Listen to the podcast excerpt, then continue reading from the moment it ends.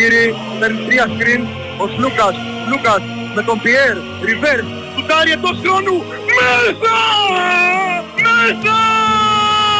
Κώστας! Σλούκας! Απίστευτη νίκη! Απίστευτη νίκη για τον Ολυμπιακό! Μεγάλο τρίποντο από τον κορυφαίο γκάς της Ευρώπης! 72-71! Έπρεπε να γίνει έτσι και έγινε!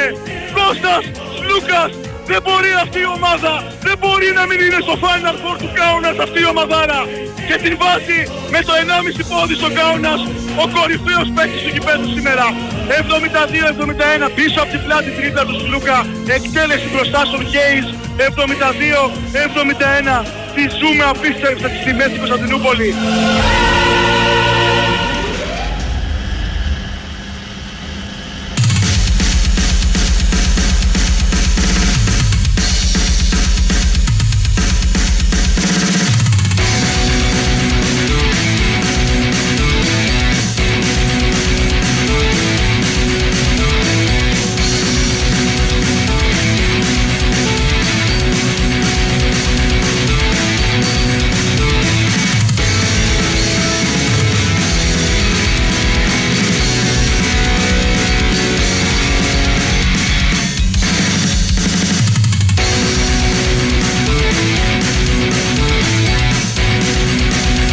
Καλημέρα, καλημέρα, καλημέρα. Big Sport FM 94,6 λίγο μετά τις 10 εδώ από την ε, βροχερή Μπαγκόγκ.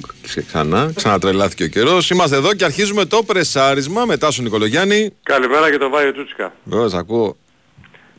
Μπερικέτη ακούω. Είμαι στα όρια, δηλαδή, ακόμα αρνητικός είμαι βέβαια, αλλά. Ακόμα βγαίνει αρνητικό; Ναι, αλλά λίγο φοβάμαι να ξέρεις. Θα δούμε. Μακάρι να βγαίνει. Κάνα, να βγαίνει. Κάνα πυρετούλη, τίποτα έχεις; Όχι, ε; Είχα, είχα, ναι, ναι. ναι. Είχα ανέβασες. Λοιπόν, είναι ο Πάνος Δρύλος μαζί μας εδώ. Γιορτάζει φίλε, γιορτάζει το τίτλο, το πρωτάθλημα. Ναι. Είναι ο Σωτήρης Ταμπάκος και αυτός εορταστικός. Εδώ λοιπόν ε, είμαστε παρεούλα και θα τα πούμε τις 12. Έχουμε πρωταθλητή, οπότε λοιπόν νομίζω πρέπει να ξεκινήσουμε έτσι, λέω εγώ. Να πούμε συγχαρητήρια στην ΑΕΚ για την κατάξυση του πρωταθλήματος. Γιατί μια κούρσα δεν κρίνεται μόνο στην τελευταία στροφή. Είναι δύο ομάδες που κατέθεσαν ψυχή στον αγωνιστικό χώρο. Ε, που ε, κατάφεραν με τους προπονητές τους να αφήσουν ένα, πώς να το πω, ένα ωραίο, μια, να στήσουν μια ωραία ποδοσφαιρική μάχη και ο Αλμέιδα και ο Γιωβάνοβιτς νομίζω θριάβεσαν τη φετινή σεζόν και στο τέλος η ΑΕΚ κατακτά ένα πρωτάθλημα το οποίο με βάση τα όσα έχει κατα, κάνει μέχρι στιγμής ε, στο, στη φετινή σεζόν νομίζω ότι το παίρνει και, και άξια. Όποιος και να το παίρνει από τους δύο νομίζω ότι αυτό πρέπει να πούμε τόσο. Εγώ θέλω λίγο να διαφωνήσω. Mm-hmm. Γιατί ξέρεις, μιλάμε για ένα πρωτάθλημα καταρχάς αγωνιστικά δεν αμφισβητεί κανείς. Η ΑΕΚ ήταν μια πάρα πολύ καλή ομάδα, δεν το συζητάει mm-hmm. κανένας αυτό. Ε, επειδή αυτό το, το πρωτάθλημα κρίθηκε στις λεπτομέρειες, ε, αν, αν τα βάλουμε το τι έχει γίνει στα play-off και όλα τα γεγονότα, νομίζουμε ότι, νομίζω ότι όλες οι λεπτομέρειες ήταν υπέρ της ΑΕΚ. Α, μιλάω και για διαιτητικές αποφάσεις και μιλάω και για την ανήκουστη, ε, απίστευτη, ε, με έλλειψη σεβασμού απόφαση ε, τη Super League με τη συμμετοχή και της ΑΕΚ και των άλλων ομάδων να βάλει τον Παναθηναϊκό να παίξει με τόσα κρούσματα COVID στο οποίο κρίσιμο μάτι του παραδείγματος κάτι που επέφερε και το ξέσπασμα του Ιβάν Ιωβάνοβιτς mm-hmm. ο οποίος μίλησε ουσιαστικά ε, στην καρδιά και του κάθε φίλου του Παναθηναϊκού όταν είπε ότι δεν έχουν σταθεί πιο άσχημα α, ε, με βάρος αυτήν την απαθροπιά να διαλέξω ανάμεσα στην υγεία των παικτών μου και τα όνειρά τους. Επειδή λοιπόν αυτό το μάτι συγκρίθηκε στις λεπτομέρειες, ακόμα και χθες, ακόμα και με αυτή την κατάσταση, στον Παναγενικό δεν έχει δοθεί ένα καθαρό πέναλτι στο 0-0. Mm. Οπότε αν γινόταν και το 0-1 σήμερα μπορεί να κάναμε άλλη κουβέντα. Mm. Ε, και ε, στη διάρκεια των play-off είχαμε στο, στο παιχνίδι ΑΕΚ Παναγενικό στη, τη διαιτησία του Ταμπάνοβιτς που καθόρισε το αποτέλεσμα. Ε, δεν μιλάμε για μια διαφορά 10 και 12 βαθμών, θα κάνουμε άλλη κουβέντα. Αλλά επειδή μιλάμε για μια διαφορά στις λεπτομέρειες, okay. Εδώ νομίζω κουβέντα να κάνουμε. Ναι, εννοείται. Δεν το συζητάω. Ναι. Έτσι όπως το λες, δεν, ναι. μπορώ, δεν μπορώ να πω ότι, ε, πώς να το πω, ότι δεν έχεις ε, επιχειρήματα για να το στηρίξεις. Ναι, Αλλά λέω, λέω όμως το εξής, ότι είχαμε από τη μία μια ομάδα η οποία άλλαξε ποδοσφαιρική, ποδοσφαιρική φιλοσοφία 100% με την έλευση του Αλμέιδα. Δηλαδή ναι, ήρθε και έπαιξε ένα τελείω. Εγώ θέλω ποδοσφαιρικά να μείνω στο, στην κουβέντα και αυτό το λέω. Ότι δηλαδή έχουμε μια ομάδα η οποία κατάφερε μέσα σε ένα διχρονικό διάστημα ενός έτους, ποδοσφαιρ, μιας ποδοσφαιρικής σεζόν, να αλλάξει ποδοσφαιρικό εγκέφαλο και να παίξει αυτό που έπαιξε μέσα στον αγωνιστικό χώρο. Και από την άλλη μεριά έχουμε μια ομάδα η οποία από την ώρα που ήρθε ο προπονητής αυτός ο συγκεκριμένος στον πάγκο της, ο Ιβάν Γιοβάνοβιτ, έχει καταφέρει να επιστρέψει και να στεναχωριέται που έχασε ένα πρωτάθλημα στον πόντο. Γι' αυτό Ναι, λοιπόν, αλλά για το τη, έχει μάχη, χάσει- για, τη το μάχη έχει που, χάσει. για τη μάχη που δώσαν αυτοί λοιπόν, μόνο συγχαρητήρια μπορώ να τους πω. Ναι, απλά εγώ λέω ότι δεν ήταν ίδιες συνθήκες. Δεν ήταν, Εντάξει. μάλλον, δεν ήταν ε, ίση όρη. Ναι. Αυτό λέω εγώ. Δεν ήταν ίση όρη. Έτσι. Και το χθεσινό ήταν το αποκορύφωμα. Ε, όταν βλέπεις τον προπονητή του Παναναϊκού να κάνει ένα τέτοιο ξέσπασμα στη συνέντευξη τύπου μετά το παιχνίδι, καταλαβαίνεις ότι μέσα του αισθάνεται πολύ. Ναι, δεν, ναι. δεν, δεν, δεν μας τα Καλά, συνηθίζει ο προφανώς Γιωβάνοβιτς αυτό. μπαρούτ ήταν ο Γιωβάνοβιτς εχθές. Ναι, και δεν μιλάω. Ο Γιωβάνοβιτς δεν μίλησε η διαιτησία χθες. Εγώ να σου Κουβέντα δεν πω είχε. την αλήθεια, Τάσο, άλλα φοβήθηκα χθες με τον Γιωβάνοβιτς. Έτσι. Αλλά τέλος πάντων, ας ελπίσουμε να ηρεμήσει. Κοίταξε, ε, ε, εγώ τον είδα πρώτη φορά τόσο θυμωμένο, πρώτη φορά τόσο, πώς να σου το πω, ε, δεν το έχω ξαναδεί έτσι, σε αυτή την κατάσταση. Οργισμένος, μα όταν είπε, Οργισμένος. όταν είπε ότι συχαίνω με τον εαυτό μου και δεν έχω μάτια να δω τους ποδοσφαιριστές μου. Ε, ωραία, και άρα τι- γιατί ποδόσφαιρο να μιλήσουμε ρε Βάη, συγγνώμη. Εδώ, εδώ η Super League με τη συμμετοχή του Ολυμπιακού, της ΑΕΚ, του ΠΑΟΚ, του Άρη, αυτοί δεν ψηφίσανε. Αυτοί δεν Α. ψήφισαν. Αυτοί ψήφισαν. Όλοι, ναι. και του Βόλου έβαλαν τον Παναθηναϊκό, στο ίδιο θα έλεγα έβαλαν την ΑΕΚ, έβαλαν τον Ολυμπιακό, αν συνέβαινε σε άλλες ομάδες, να παίξει με τόσα κρούσματα COVID για να πάρει μια ομάδα το πρωτάθλημα. Αυτό δεν γίνεται. Αυτό δηλαδή είναι κόντρα ε, στην υγεία των, ε, των ανθρώπων, κόντρα στην υγεία των παικτών. Όταν λοιπόν βάζεις ένα πρωτάθλημα πάνω από την υγεία παικτών, ε, συγγνώμη αλλά ε, δεν μπορώ να κάνω αυτή την κουβέντα που, που Mm. ξεκίνησες πριν. Συγγνώμη δηλαδή. Αλλά... Εγώ, Τάσο μου, εγώ τα κοιτάω συνολικά τα πράγματα όμως. Ναι. Γιατί με την ίδια λογική θα μπορούσα. δε- Δεν θέλω να συγχαίρω με τους ανθρώπους που μιλάμε αν, αν είχε πάρει αυτό το ματς, αν είχε πάρει εκείνο το ματς, αν είχε πάρει το άλλο μάτς. Οκ. Αυτή την κουβέντα την κάνουμε, την μία κάνουμε και αυτή κούρσα, την κουβέντα, την μία, κάνουμε. μία κούρσα. Όχι, όχι. Δεν δε, δε, δε, δεν μ' αρέσει αυτή η κουβέντα. Να Δηλαδή, πούμε και σε λύσεις γιατί, του Παναθηναϊκού τους αγωνιστικές, να πούμε ότι τις μεταγραφές θα έπρεπε να κάνει καλύτερα πράγματα, να τα γιατί πούμε ρε, όλα Τάσο, να αυτά. σου πω κάτι. Έχω, έχω, πώς το λένε, έχω βαρεθεί να ακούω. Πώς να το πω τώρα. Έχω βαρεθεί να ακούω και να διαβάζω διάφορα μηνύματα τα οποία πραγματικά την, την πάνε την μπάλα τελείως τα μηνύματα. Τελείως τα μηνύματα. Ε, μην τα εδώ, διαβάζετε λοιπόν τα έχουμε, μηνύματα. εδώ λοιπόν έχουμε το εξής. Έχουμε τον Παναθηναϊκό, ο οποίος στην ιστορικότερη συγκυρία για αυτόν, τα τελευταία 10 χρόνια, αναγκάστηκε να παίξει ένα μάτς υπό ανώμαλες συνθήκες. Αυτό το δέχομαι κι εγώ. Ναι. Ε, ο- κατά δήλωση του ίδιου του Ιβάν Γιοβάνοβιτ, ο ίδιος είπε στην ομάδα: Σταματήστε ό,τι κάνετε, θα παίξουμε γιατί οι παίχτες μου θέλουν να παίξουν. Εδώ λοιπόν, να σου πω, Ναι. ε, μία παρένθεση μόνο. Ναι.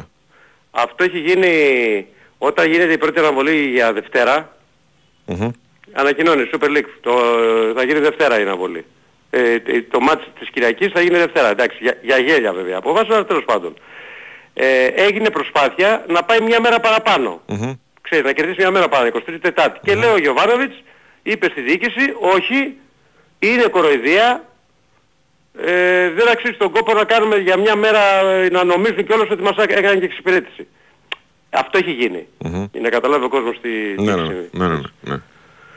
Τέλος πάντων, τώρα το ζήτημα είναι ότι εγώ λέω ότι θα πρέπει η θολούρα αυτή να φύγει από το μυαλό πολύ γρήγορα και των δύο, και της ΣΑΕΚ που κατακτά το πρωτάθλημα και του Παναθηναϊκού, διότι η φετινή χρονιά, και γι' αυτό εγώ τους δίνω και το χέρι και στους δύο, η φετινή χρονιά τους άφησε πάρα πολλά περισσότερα πράγματα από όσα ίσως περίμεναν ότι μπορεί να τους αφήσει. Καταρχάς, θυμίζω ότι η ΑΕΚ ξεκίνησε Οκ, έχοντας εμπιστοσύνη στην επιλογή της του Αλμέιδα, αλλά με πολλά ερωτηματικά για το αν θα είναι τελικά αυτός ο προπονητής που θα μπορεί να την οδηγήσει σε μια αγωνιστική ε, ε, ανάπτυξη. Ε, διότι είναι πολλοί προπονητές που πέρασαν από την ΑΕΚ και δεν κατάφεραν να κάνουν τίποτα. Η ΑΕΚ λοιπόν κατάφερε να βρει τον Αλμέιδα, κατάφερε να το στήριξε ουσιαστικά τον Αλμέιδα με τους ποδοσφαιριστές που του πήρε και κατάφερε και αυτός μέσα στο γήπεδο να παρουσιάσει κάτι το οποίο της αφήνει πολλά πράγματα της ΑΕΚ. Από την άλλη, ο Παναθηναϊκός για να μην ξεχνιόμαστε, για να ξεθολώσουμε, για να ξεθυμώσουμε και για να καταλαβαίνουμε τι βλέπουμε και τι δεν βλέπουμε, ο Παναθηναϊκός έχει καταφέρει μέσα σε δύο χρόνια να κάνει άλματα τέτοια που δεν είχε κάνει ποτέ. Όχι άλματα, ε, ναι άλματα όπως το πες. Άλματα. Τέτοια που δεν είχε κάνει ποτέ. Αυτά τα πράγματα λοιπόν θα πρέπει να ξεθολώσουμε όλοι γρήγορα, να είμαι όλοι γρήγορα, προκειμένου οι διοικήσεις των ομάδων όχι μόνο να τα εκμεταλλευτούν, να χτίσουν πάνω σε αυτά και σε καμία περίπτωση να μην τα σβήσουν. Έτσι.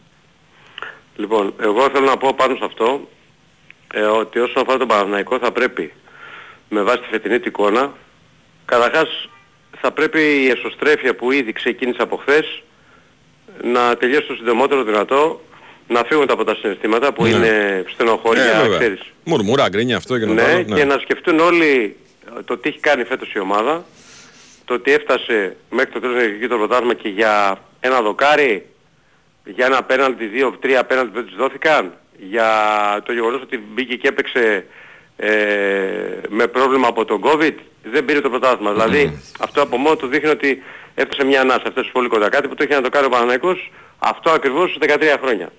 Τότε το είχε πάρει, τώρα δεν το πήρε.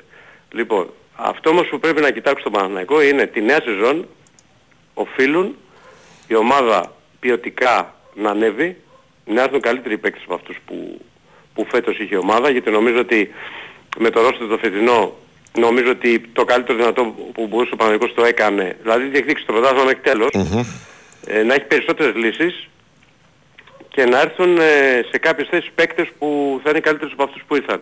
Φυσικά όταν κάνεις ε, μεταγραφές δεν είναι εύστοχες όλες. Δηλαδή π.χ. μια αποτυχία όπως αποδεικνύεται τη φετινή είναι ο Βέρμπιτς. Μεταγραφική αποτυχία, ναι, προφανώς. Ναι, ο- όταν, όταν όμως δεις, ε, δεις το βιογραφιά, δεις ότι σε όλη του την καριέρα η πρώτη χρονιά που δεν πήγε καλά είναι η φετινή. Αυτό κάτι λέει, δηλαδή κάτι λέει έτυχε. Πώς, δεν ξέρω τι έχει συμβεί, είχε το Εντάξει, προσωπικό ναι, του θέμα. ε, ε, Δεν είναι ένας παίκτης ο οποίος, κατάλαβες, πήγες και πήρες έναν παίκτη ο οποίος ε, μία παίζει, μία δεν παίζει. Σερνότανε και έλεγες μπα και αναστηθεί εδώ. Μπράβο. Ναι. Λοιπόν, η δεύτερη, το, το μεγαλύτερο συμβόλαιο ήταν ο Μπερνάρ. Ο Μπερνάρ με βάση αυτά που περίμενες, σίγουρα δεν έδωσε αυτά που περίμενες. Τώρα εδώ που το λέμε τώρα και δεν μ' άρεσε να κρεμάω άνθρωπο στα μανταλάκια. Ναι. Δεν μ' άρεσε που ήταν τόσο χαρούμενος στο τέλος του μάτσο Μπερνάρ. Ρε εσύ, Βάη, ο Μπερνάρ έτσι είναι. Δεν είναι θέμα χαρού, αν- αν νιώθει δεν νιώθει, νιώθει. Αλλά είναι ένα παιδί το οποίο έτσι είναι. Δεν είναι, ε, πώς να σου το πω, είναι... είναι αυτό Βλέποντας το όμως σύστημα. τον προπονητή μετά το τέλος του παιχνιδιού να έχει τέτοια ένταση, καταλαβαίνω ότι αυτή η ένταση ήταν σε όλη την ομάδα ρε Τάσο. Με αυτά Ναι. που πέρασε το τελευταίο διάστημα. Ναι. Δεν πρέπει αυτό να αποτυπωθεί λίγο και στο πρόσωπο του ποδοσφαιριστή. Εντάξει, ο ποδοσφαιριστής όμως σου λέω και πάλι την ότι προσωπικότητα είναι τη αυτό, δική δεν του, αλλάζει. ναι, εντάξει, οκ, Αυτός ο προφανώς. συγκεκριμένος έτσι είναι. Εντάξει. Κατάλαβες. Ναι. Ε, Λοιπόν, αυτά πρέπει να δουν, να τα βάλουν κάτω και να δουν και να φέρουν τους παίκτες που πρέπει να φέρουν στον κατάλληλο χρόνο έτσι ώστε η ομάδα στο μεγάλο στοίχημα που έχει το καλοκαίρι που είναι τα προκριματικά του Champions League να καταφέρει να κάνει αυτό που, που θα είναι ο πρώτος στόχος της νέας σεζόν να μπει στους ευρωπαϊκούς ομίλους. Του Champions League τους ομίλους είναι ο πρώτος στόχος αλλά από εκεί και πέρα ε, χρειάζεται μία πρόκληση ο Παναθηναϊκός να το πούμε αυτό για να μπει έστω στους ομίλους του Conference League. Ε, ο πρώτος στόχος είναι να πάει στους ομίλους του Champions League αλλά ε, ε, τουλάχιστον πρέπει να μπει στους ομίλους κάτι που δεν κατάφερε πέρσι για να μπορέσει να παίζει πλέον στην Ευρώπη να, να χαρίσει στον κόσμο του Παναγικού ευρωπαϊκές βραδιές που τόσο καιρό του έχουν λείψει και επίσης να πω και κάτι άλλο σε όλα αυτά που είπε εσύ για τον Παναθηναϊκό ότι το πρώτο και κύριο πράγμα μπορεί ο Παναγικός να έχασε τον τίτλο φέτος και να υπάρχει πολύ μεγάλη στενοχωρία για όλους σήμερα αλλά για μένα ο μεγάλος στόχος που ήταν να έρθει και πάλι ο κόσμος στο γήπεδο να χαρεί για αυτό που βλέπει, να δεθεί μια ομάδα, να πιστέψει μια ομάδα και να έχει και πάλι όραμα, έχει πραγματοποιηθεί. Ναι, βέβαια. Και το Είναι στο χρωστάνε. χέρι του Παναθηναϊκού λοιπόν, της διοίκησής του και του προπονητή του, αυτό το πράγμα να διατηρηθεί. Όχι να Έτσι, διατηρηθεί, να, να χτιστούν πάνω σε αυτό τι βάσει, να χτιστεί ακόμα μια πιο ισχυρή, ένας πιο ισχυρός δεσμός. Ναι, Γιατί ακριβώς. αν 20 Αυγούστου του 2022 σου έλεγε κάποιος ότι ο Παναθηναϊκός την πρώτη Είναι τελευταία αγωνιστική 8 του Μαΐου. αθλήματος, την πρώτη τελευταία αγωνιστική θα ήταν το φαβορή για τον πρωτόν; Έλεγες. Ναι. Έτσι. Λοιπόν, πάμε σε πολύ μικρό. FM 94,6. Τρέχω. Και για αυτούς που φτάνουν. Για αυτούς που έχουν οικογένεια. Τι είναι βρε; Αλλά και τέτοια οικογένεια. Τι είναι βρε; Για αυτούς που είναι μάστορες στην κουζίνα. Έφτιαξα. Αλλά και μάστορες κανονικοί. Για αυτούς που χώνουν στο μπάνιο. Και για αυτούς που κάνουν τους τάκμπα. Η ηλιακή θερμοσύφωνη Καλπάκ είναι για όλους. Γιατί ο ήλιος είναι για όλους. Και εμείς στην Καλπάκ φέρνουμε τον ήλιο στο σπίτι σου. Με αξεπέραστη τεχνολογία, βραβευμένο design και την υψηλότερη πιστοποιημένη απόδοση. Καλπάκ για μέγιστη εξοικονόμηση στο λογαριασμό σου. Καλπάκ. Ζεστό νερό κάθε μέρα. Οικονομία κάθε μέρα.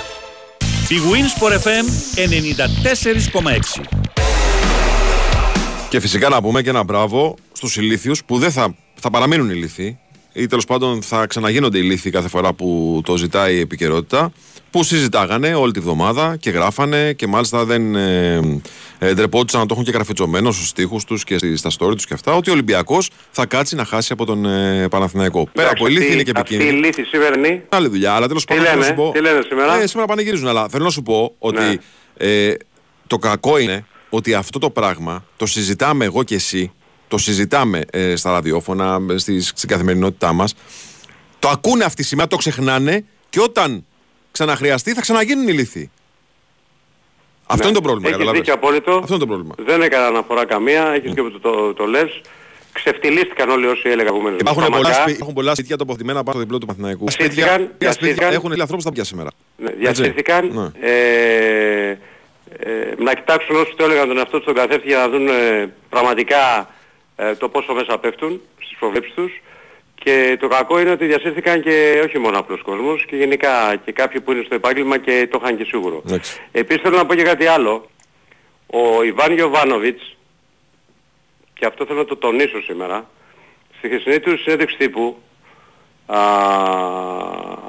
είπε εγώ δεν κοιμάμαι τα βράδια με αφορμή τον COVID και όλα αυτά που έγιναν 17 και 18 ήταν COVID όλοι εσείς και οι συνάδελφοί σας που χλεβάζατε τις προηγούμενες μέρες. Έτσι. Ε, θέλω, θέλω να πω κάτι. Τις προηγούμενες μέρες είχα διαβάσει στο ρεπορτάζ της ΑΕΚ ε, την επόμενη μέρα που δόθηκε αναβολή στον Παναθηναϊκό α, για μια μέρα για γέλια δηλαδή Δεν δόθηκε στο Παναθηναϊκό, δόθηκε σε όλη την αγωνιστική. στην αγωνιστική ναι, ναι. Ναι. Ότι αυτά ήταν τα δώρα που εννοούσε ο Αλμέιδα και δεν το είδα σε ένα Είναι η ρεπόρτερ, το είδα διαρροή, σε είναι η τις διαρροή τέσσερις. αυτό. Βγήκε. Διαρροή. Συγκε- ναι. Να δώσω συγχαρητήρια λοιπόν στην ΠΑΕΑ και τη διαρροή που έδωσε. Ναι. Έτσι. Όταν εννοεί ότι τα δώρα που εννοούσε ο Αλμέδα είναι ότι ο Παναναϊκός με 19 κρούσματα, 29 κρούσματα COVID, 17 παίκτες και 12, ε, και 12 μέλη του staff πήρε αναβολή για μία μέρα. Για να καταλάβεις γιατί λέω ότι δεν έγινε το πρωτάθλημα επίσης όρις. Κάποιοι για να πάρουν το πρωτάθλημα έγιναν απάνθρωποι. Αυτό έχω να πω και τίποτα άλλο. Και ο Γιωβάνοβιτς το ξεκαθάρισε χθες αυτό, διότι το έχει διαβάσει αυτό που γράφτηκε. Ότι τα δώρα του Αλμέδα ήταν αυτά. Εννοούσε τα ε, κρούσματα COVID ε, ουσιαστικά που δόθηκε αναβολή για μία μέρα στον Παναθηναϊκό και ξεκουράστηκε ο Παναθηναϊκός. Αυτό γράφτηκε δηλαδή, για να ξέρεις. Έτσι. Κοίταξε, ε, αν αποδεχόμαστε μια προσωπικότητα η οποία δύο χρόνια κοσμεί το ποδοσφαιρικό μας περιβάλλον, που δεν είναι άλλο τον Ιβάν Γιοβάνοβιτ, τον παραδεχόμαστε σε κάθε ευκαιρία. Και όλοι, ό,τι και να πιστεύουμε, ό,τι και να αγαπάμε ποδοσφαιρικά, δεν μπορούμε να αφήσουμε τις κουβέντες του αυτές ε, να πέσουν κάτω μετά το χθεσινό μάτς. Ναι, δεν ποιος μπορούμε το να σχολεί. αποδεχόμαστε και να αποθεώνουμε κάποιον ε, à la carte. Αφού το τον, σχολεί. έχουμε, αφού τον έχουμε αποδεχτεί λοιπόν, αφού τον έχουμε αποδεχτεί τον Ιβάν Γιοβάνοβιτ και ότι αυτό που λέει είναι αυτό που πιστεύει και αυτό που ε, πραγματικά βιώνει, θα πρέπει αυτές οι. Αν υπάρχει, αν υπάρχει θέληση ποτέ να πάει προς τα μπρος στο ποδόσφαιρο, θα πρέπει αυτές οι κουβέντες του να αξιοποιηθούν και να γίνουν αντικείμενο προβληματισμού. Εγώ δεν έχω καμία ελπίδα. Ούτε γιατί εγώ. όπως- Ούτε εγώ. Όπως ούτε το εγώ. καταλάβει το πρωτάθλημα στην Ελλάδα είναι να το πάρουμε με κάθε κόστος. Ούτε εγώ. Δεν, ούτε για εγώ, κάποιες έχω- ομάδες. Ούτε για εγώ, τον Ολυμπιακό και την ΑΕΚ φέτος. Ούτε εγώ έχω ελπίδα, αλλά να σου πω κάτι. Μπράβο. Καταλαβαίνω τους παράγοντες, τους παράγοντες, τους καταλαβαίνω να θέλουν να το πάρουν με κάθε κόστος. Τους καταλαβαίνω. Το Γι' αυτό εξηγώ. και έχουμε πει το πρόβλημα είναι οι εξηγώ. παράγοντες στο ποδόσφαιρο. Το εξηγώ. Τους ανθρώπους που ζουν από το ποδόσφαιρο επειδή εργάζονται είτε στα μίντια είτε σε ομάδες, είτε που ε, η καθημερινότητά τους έχει να κάνει με το πόσο υγιές είναι το περιβάλλον στο οποίο λειτουργούν και ζουν, δεν τους καταλαβαίνω, φίλε. Συγγνώμη. Ναι. Έτσι. Το να θέλει να το πάρει ο Μελισανίδης, ο Λαφούζο, ο Μαρινάκης με, το- με κάθε κόστος, δεν ξέρω, το εξηγώ. Το εξηγώ. Αν είσαι εργαζόμενος καθημερινά όμως στα μέσα μαζική ενημέρωση ή τέλος πάντων ε, δουλεύεις σε επικοινωνίας σε κάποια ομάδα και ξέρεις ότι κάποια στιγμή αύριο μεθαύριο θα ξαναβρεθεί στη θέση του δημοσιογράφου του, μάχο, του, μα, του μαχόμενου δημοσιογράφου. Λοιπόν, δεν το εξηγώ. Είναι σαν να βάζεις τα χεράκια σου, να βάζεις τα ματάκια σου. Αυτό λοιπόν εγώ το αφήνω στην άκρη και πάμε παρακάτω. Έτσι. Ναι. Και πάμε παρακάτω. Λοιπόν, ε, σήμερα έχει φίλε και μπασκετάκι. Ε, σε 9.30 το βράδυ παίζει ο Ολυμπιακός με τη Φενέρα το πέμπτο μάτς. Θα μας τα πει ο Νικόλας Ζέρβα κάτι τη διάρκεια της εκπομπής. Σήμερα έχει Champions League. Real Έτσι. City. Έχει Real City το βραδάκι. Ε, Εχθές έγινε ένας καραπανίκουλας στην ουρά της Premier. Πήγε και έβαλε 5 γκολ η Everton στην Brighton. Έγινε ένα 4-3 της Nottingham με τη Southampton. Πραγματικά απίστευτα πράγματα τις τελευταίες αγωνιστικές. Για να μην λέτε ότι γινόμαστε μόνο εδώ Μπαρσελόνες. Έτσι. Γίνονται και αλλού Μπαρσελόνες. Λοιπόν, ε, και τι άλλο, τι άλλο, τι άλλο. Ε, και είχαμε χθες και το παιχνίδι του Πάουκ με το Βόλο, το οποίο πέρασε προφανώς κάτω από τα ραντάρ. Ε, διότι ε, και, ο Πάουκ, και ο Πάουκ συντήρηση κάνει και ο Βόλος σβηστός πάει και τώρα έχουμε τελικό στην ε, Θεσσαλονίκη, Πάουκ Ολυμπιακός που εγώ λέω ότι σε αυτό το παιχνίδι ενδέχεται με βάση τα όσα ξέρουμε για τον Παναθηναϊκό να έχει προβλήματα και ο Ολυμπιακός. Έτσι. Ναι. Γιατί κάπως έτσι κόλλησε και ο Παναθηναϊκός και αυτό το παιχνίδι δεν ξέρω αν ε, θα μπορέσει να το παίξει ο Ολυμπιακός ε, με πλήρης δυνάμεις. Λοιπόν, πάμε στο πρώτο break και να συνεχίσουμε μετά να, συν- να μιλάμε με τους φίλους ε, συναδέλφους ε, για το ρεπορτάζ. Εγώ να σας πω ώρα για ευρωπαϊκές οργανώσεις, ώρα για B-Win, το παιχνίδι σε άλλο επίπεδο με ενισχυμένες αποδόσεις και live στοίχημα καλύτερο από ποτέ. Η συμμετοχή επιτρέπεται σε άνω των 21, ρυθμιστή σε ΕΠ, γραμμή βοήθειας και θεά 1114, υπεύθυνο παιχνίδι, όροι και προποθέσεις στο bwin.gr. Σας έχω και κάτι ακόμα να σας πω. Τώρα ένα έρηγμα για σκληρούς λίτε. Τι κοινό έχουν; Ένας ραδιοφωνικός παραγωγός, ένας γιατρός, ένας οδηγός, ένας φοιτητής, ένας ποιητής, μια χορεύτρια, μια ταινίστρια, μια διαφημίστρια, ένας μάγειρας και ένας υδραυλικό. Και μπορεί να βάλεις κι άλλες τέτοιου είδους ε, ιδιότητες. Έχουν όλοι από πάνω τους έναν ηλιακό θερμοσύφωνα καλπάκ. Γιατί όλοι έχουν από πάνω τους τον ήλιο. Ο ήλιος είναι για όλους, όπως και τα ξεπέρασης τεχνολογίας προϊόντα της εταιρείας Καλπάκ που φέρνουν τον ήλιο στη ζωή μας κάθε μέρα με εξεπέραστη τεχνολογία και την υψηλότερη πιστοποιημένη απόδοση.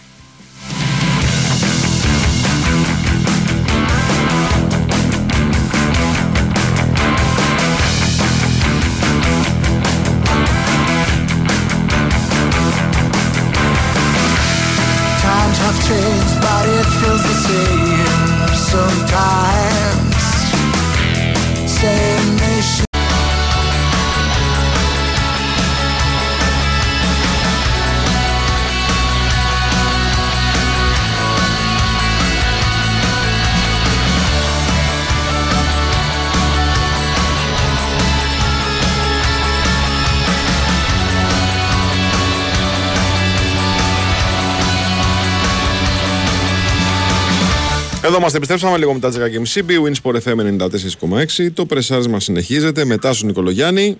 Και βάει Τούσκα. Με πάνω όλο στα πλατό. Γεωργιάνα Σιώμου στην οργάνωση παραγωγής εκπομπής. Λοιπόν, τι έχουμε, έχουμε τηλέφωνο; Έχουμε και έτσι; Τι κάνετε, κύριε; Καλημέρα, Καλημέρα, παιδιά. Τι Πού, κάνετε; είσαι εδώ, είσαι εκεί, που είσαι; Ε, Στο αεροδρόμιο, Θεσσαλονίκη. Λοιπόν, τώρα το έχεις πάρει το πρωτάθλημα ή ακόμα έχει αμφιβολίες; Όχι, είπαμε χθες, όποιος είναι πρώτος σήμερα είναι πρωταθλητής. Α, εντάξει, φίλο εκεί. Εντάξει. Το είπα από χθες. Οκ. Εντάξει, βέβαια είχα πει ότι 90% είναι πρωταθλητής ο Παναθηναϊκός, αλλά εντάξει, ήταν ε, τρία παιχνίδια, ε, μετά τη λεωφόρο το είχα πει. Μμμ. Ε, και είχα, ξε, είχα ξεκαθαρίσει και τότε και ότι σε καμία περίπτωση δεν εννοούσα ότι τα παιχνίδια θα είναι κάπως. Μμμ. Απλά και ο Ολυμπιακός ε, δεν, δεν, δεν, δεν σε προϊδέαζε τότε ότι μπορεί να ανακάμψει έτσι και να παίξει τα παιχνίδια που έπαιξε και με την ΑΕΚ και με τον, και με τον Παναθηναϊκό χθες. Ε, και πάνω από αυτό έλεγα ρε παιδί μου ότι το κίνητο θα επικρατήσει. Τελικά δεν επικράτησε και χάσαν όλοι οι βαθμούς. Ε, και τελικά έγινε, ήρθε αυτή η νίκη χθες στο Ολυμπιακό στο Καρεσκάκι που σε συνδυασμό με την νίκη της ΑΕΚ στο Χαρελάου που έδωσε το πρωτάθλημα στη, στην ΑΕΚ πιστεύω. Θέλει πάει τώρα για δύο αποτελέσματα με το Βόλο στη Φιλαδέλφια, δεν νομίζω ότι υπάρχει περίπτωση να, να συμβεί κάτι άλλο. Οπότε νομίζω ότι μετά από πέντε χρόνια η ΑΕΚ επιστρέψει στην κορφή και είναι μια, μια μεγάλη μέρα, μια μεγάλη χαρά για όλους τους αεκτήδες.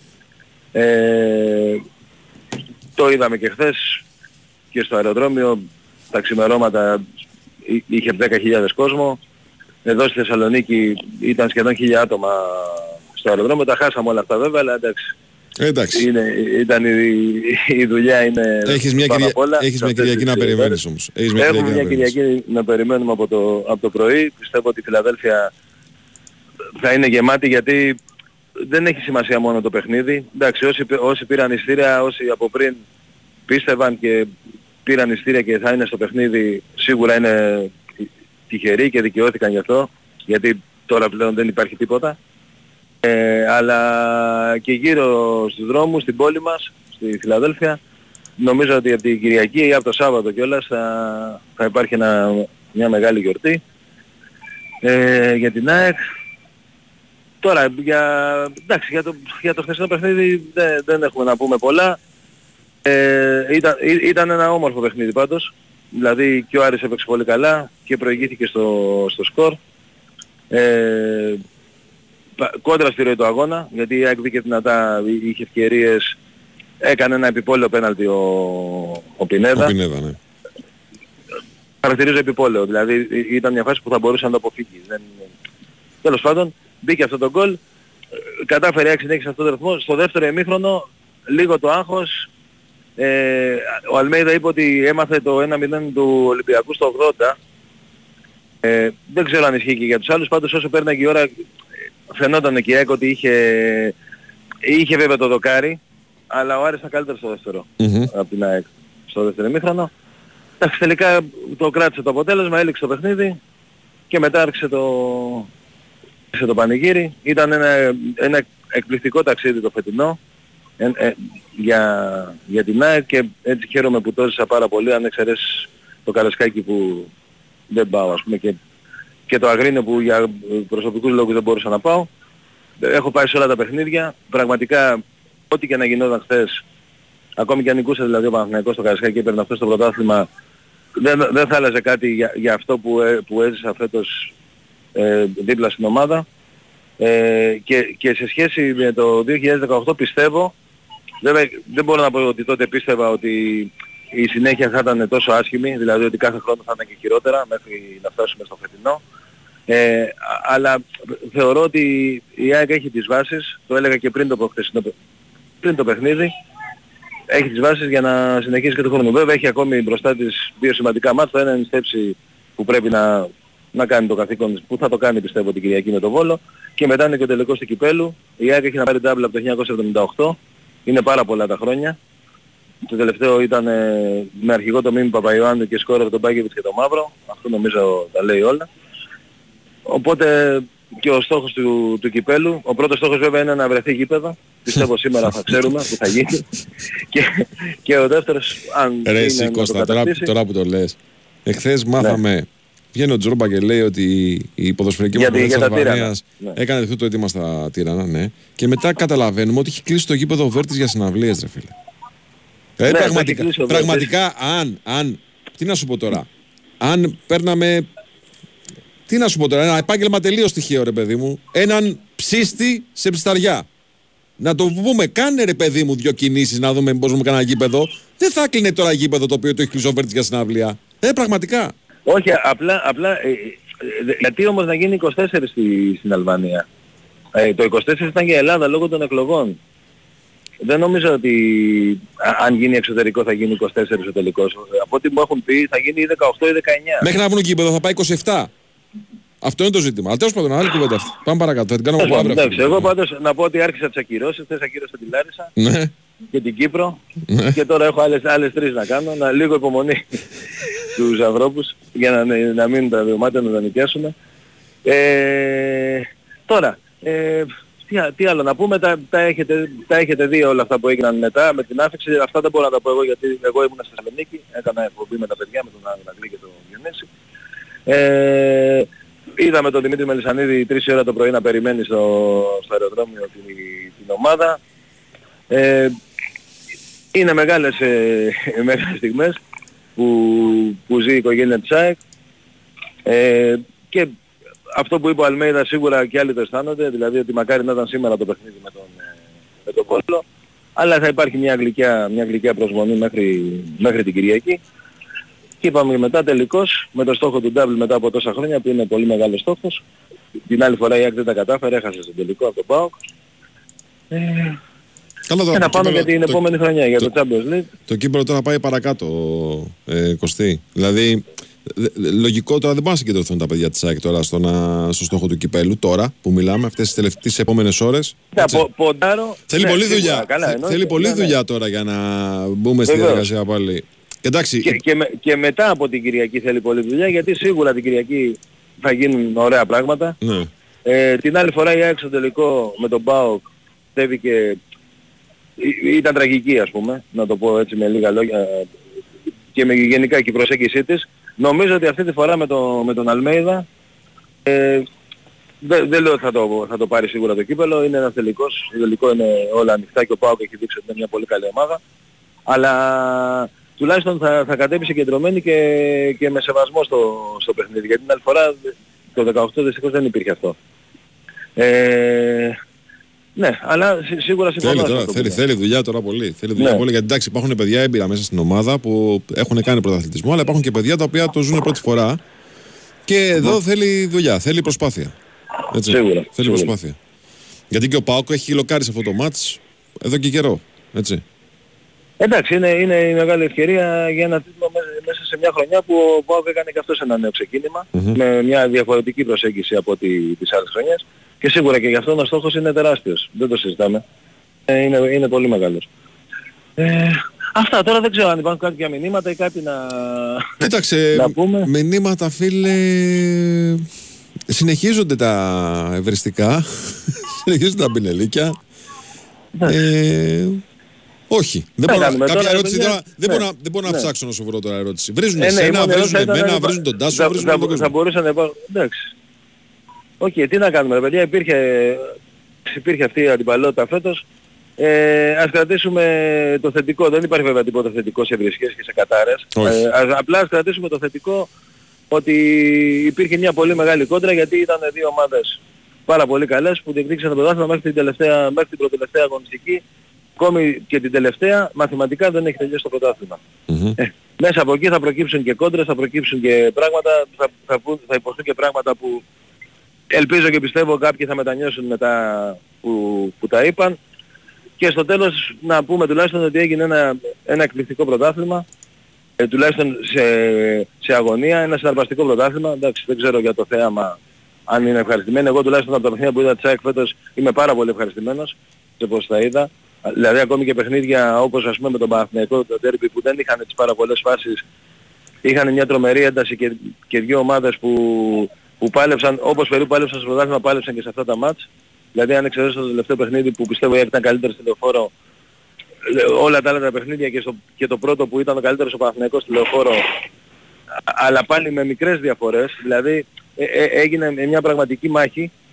Ε, ε, εγώ ε, από αυτό το που είδα φέτος είμαι πάρα πολύ ευχαριστημένος. Υπάρχει και το γήπεδο βέβαια που είναι πάνω απ' όλα για την ΑΕΚ, η Αγία Σοφιά, ε, που έχει αλλάξει τη ζωή μας. Το λέω και το ξαναλέω, αλλά είναι η αλήθεια. Ε, και είναι, είναι, είναι πραγματικά μια και μακάρι και του χρόνου και πιστεύω ότι θα είναι ε, θα είναι έτσι ένα, ένα πρωτάθλημα. Να πω και κάτι για τον Ολυμπιακό. Εγώ βέβαια ποτέ δεν είπα, δεν υπονόησα ότι ο Ολυμπιακός θα ούτε καν ούτε στο facebook ούτε πουθενά έτσι γιατί ό,τι λέω εγώ εδώ το λέω παντού δεν έχω α- άλλη παράλληλη ζωή. Ε, να, να, να, να πω ένα μπράβο, όχι επειδή νίκησε χθες, επειδή και στα δύο μάτς με τις δύο ομάδες που διεκδικούσαν το πρωτάθλημα τα έδωσε όλα, θα μπορούσε να νικήσει και στη Φιλαδέλφια, το είχα πει και μετά το παιχνίδι, πριν, χωρίς να ξέρω τι θα γίνει στο Καρεσκάκι με τον Παναθηναϊκό. Ε, και ενώ έδειχνε σε κατάσταση διάλυσης μετά το 1-3 από την ΑΕΚ και με όλα αυτά που έγιναν θυμάστε και στο τέλος και με τις αντιδράσεις του Ολυμπιακού που ακόμη και εσείς τους Ολυμπιακούς ας πούμε σε πολλούς τέλος πάντων έκανα πολύ άσχημη εντύπωση ε, εμφανίστηκε σε αυτά τα δύο παιχνίδια πα- πάρα πολύ καλός και κανείς δεν μπορεί να έχει παράπονο. Από αυτόν δηλαδή ακόμη και ο Παναθηναϊκός δεν νομίζω ότι μπορεί να έχει παράπονο γιατί στη Φιλαδέλφια ήρθε ο Ολυμπιακός και έπαιξε Δεν παραπάνω να έχεις από έναν αντίπαλο που παίζει στα ίσια Ναι. τα μάτς. α, α, ακριβώς. Δηλαδή τι, Ε, ε, έπαιξε- τι να έπαιξε και τα περιμένουμε. δύο- Να περιμένουμε ακριβώς, αντιπάλους σου έπαιξε- πει ξαπλώνει στο χορτάρι ή δίνουν assist στον αντίπαλο ρε σηκώστε. Α, α, α, έπαιξε, και- έπαιξε και τα δύο παιχνίδια και τα δύο παιχνίδια στα ίσα. Εντάξει, αυτό δεν είναι... Σίγουρα πάντα ο Ολυμπιακός όπως σε όλες τις μεγάλες ομάδες έχει στόχο τους τίτλους, δεν είναι ένας τίτλος, αλλά σίγουρα είναι κάτι, κάτι που μετράει και πρέπει να το, πρέπει να το πούμε. Ε, μακάρι να μάθανε οι λύθοι λέω, αλλά δεν μαθαίνουν. Τέλος πάντων. Κώστα μου, έναν MVP της Αυτά. χρονιάς.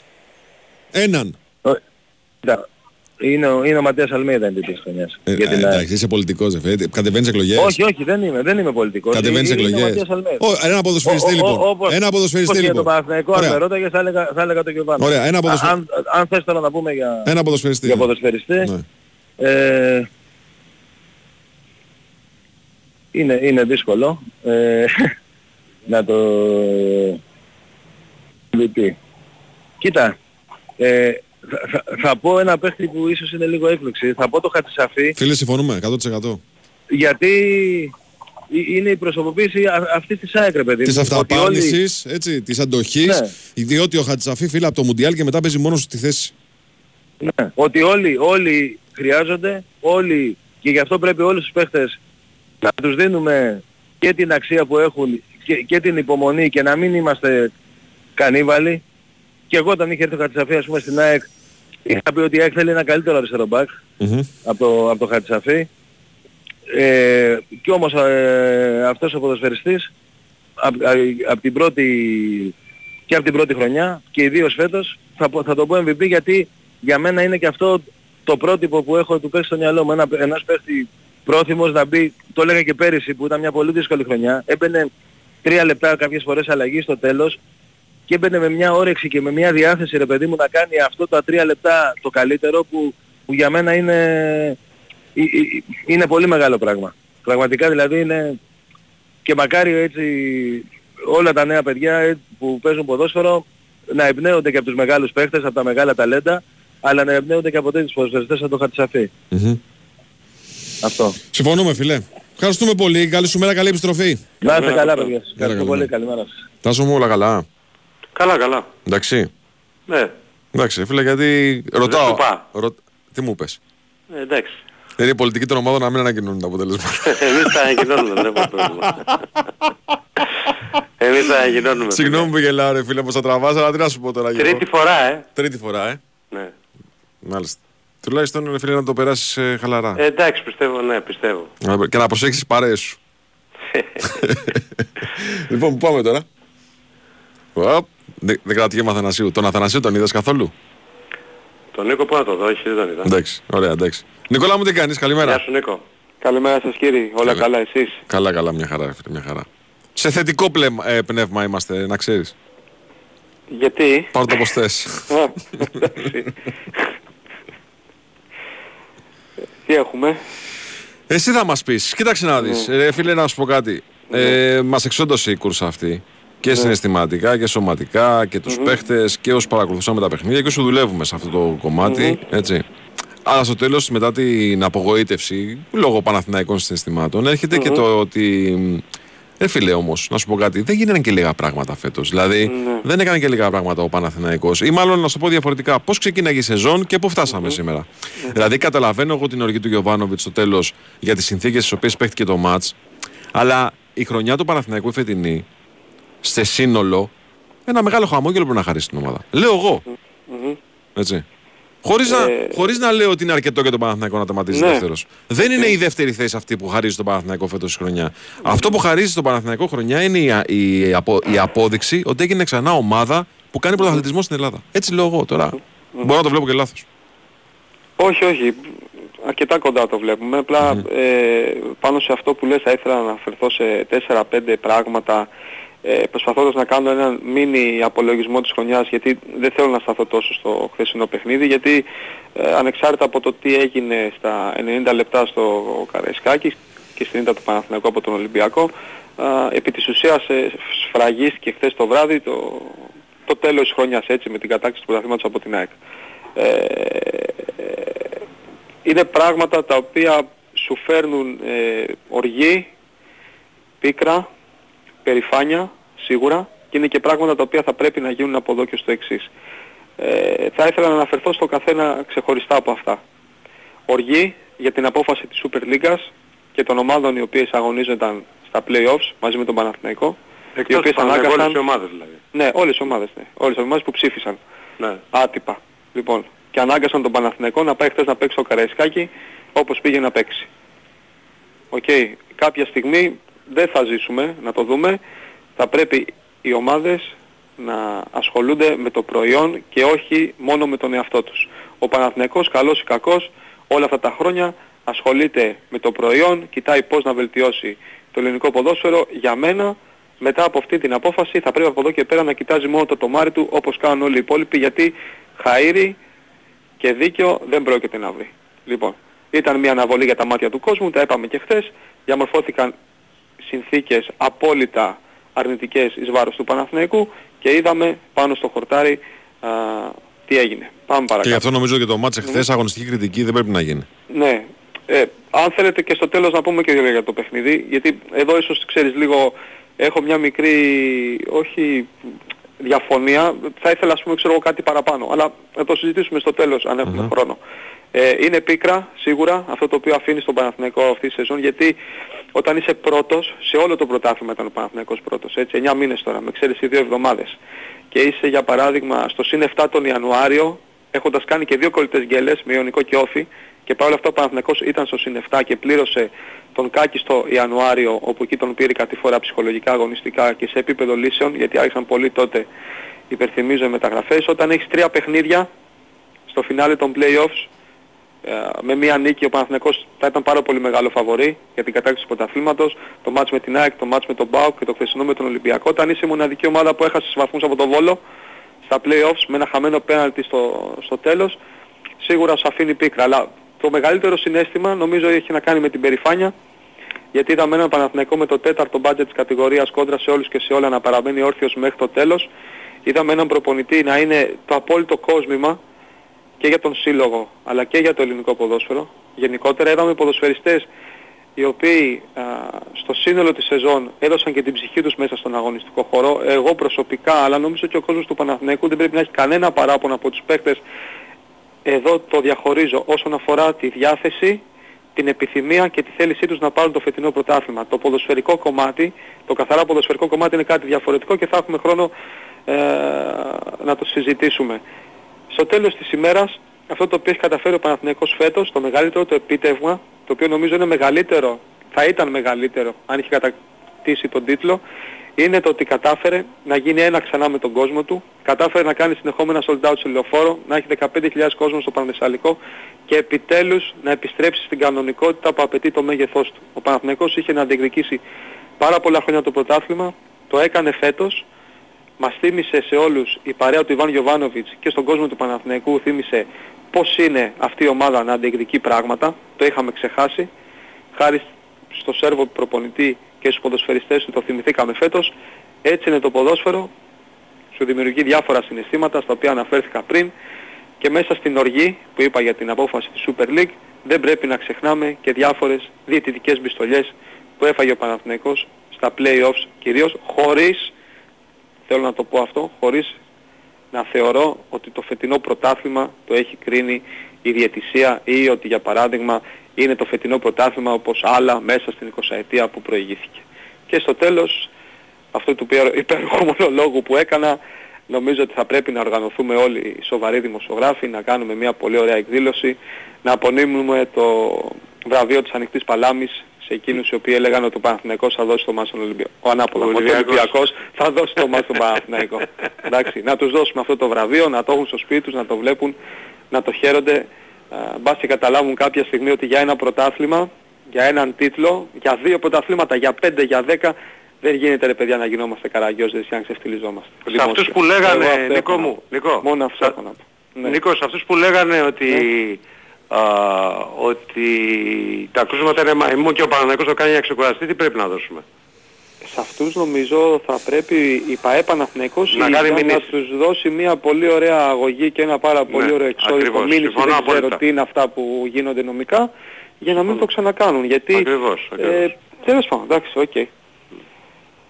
Αυτά. Όσον αφορά την επόμενη μέρα, αν θέλετε να πούμε δύο λόγια. Δυστυχώς, εγώ λέω πάντως Μμμ, ότι πες, και το επίπεδο πολλών σχολιογράφων. Γιατί Ναι. πλέον όλοι οι δημοσιογράφοι είμαστε με το Facebook και το Instagram. Ναι. Έτσι, δηλαδή, μπορεί να είναι ένας τύπος ο οποίος δεν έχει περάσει ποτέ από Ναι. ε, δημοσιογραφικό γραφείο, να έχει 7.000 ακολούθους ή ξέρω εγώ πόσους Ναι. και να Είναι λέει μια influencer. ιστορία.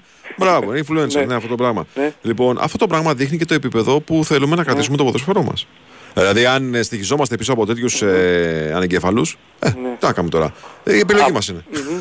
Απλά από τους ε, απλούς σχολιαστές στα social media που πολύ ωραία το έθεσες και σωστά ότι και αυτοί από τη στιγμή που έχουν δημόσιο λόγο μπορούν να είναι δημοσιογράφοι τέλος πάντων να καθορίζουν την κοινή γνώμη από αυτούς εγώ προσωπικά έτσι δεν έχω καμία απέτηση από κάποιους άλλους που ε, θεωρητικά είναι συνάδελφοί μου ε, προφανώς και έχω την απαίτηση ε, να υπάρχει ε, το μίνιμουμ ε, ενός επίπεδου αλλά οκ, εντάξει τι να κάνουμε καλός κακός, το είπα και χθες, σε αυτή τη χώρα ζούμε.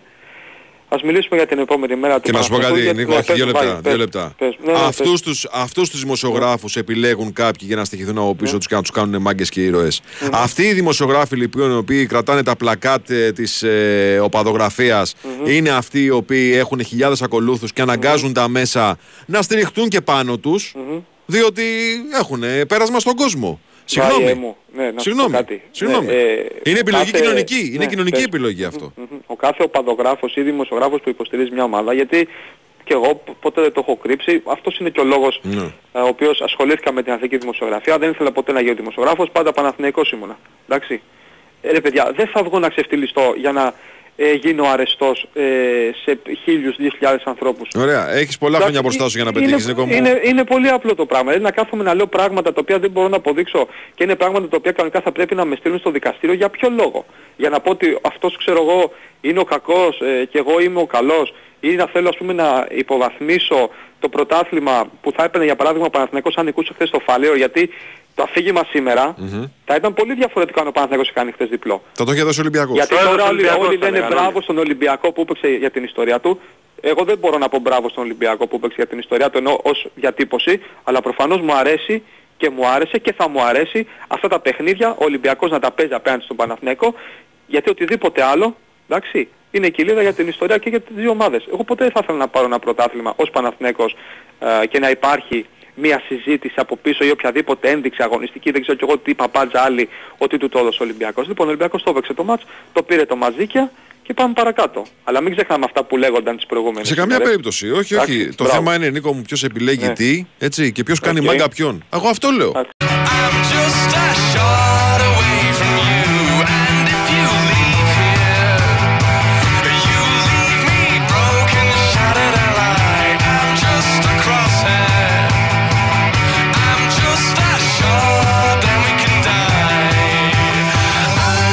Λοιπόν, εδώ είμαστε, επιστρέψαμε. BWIN Sport FM 94,6 λίγο μετά τις 11.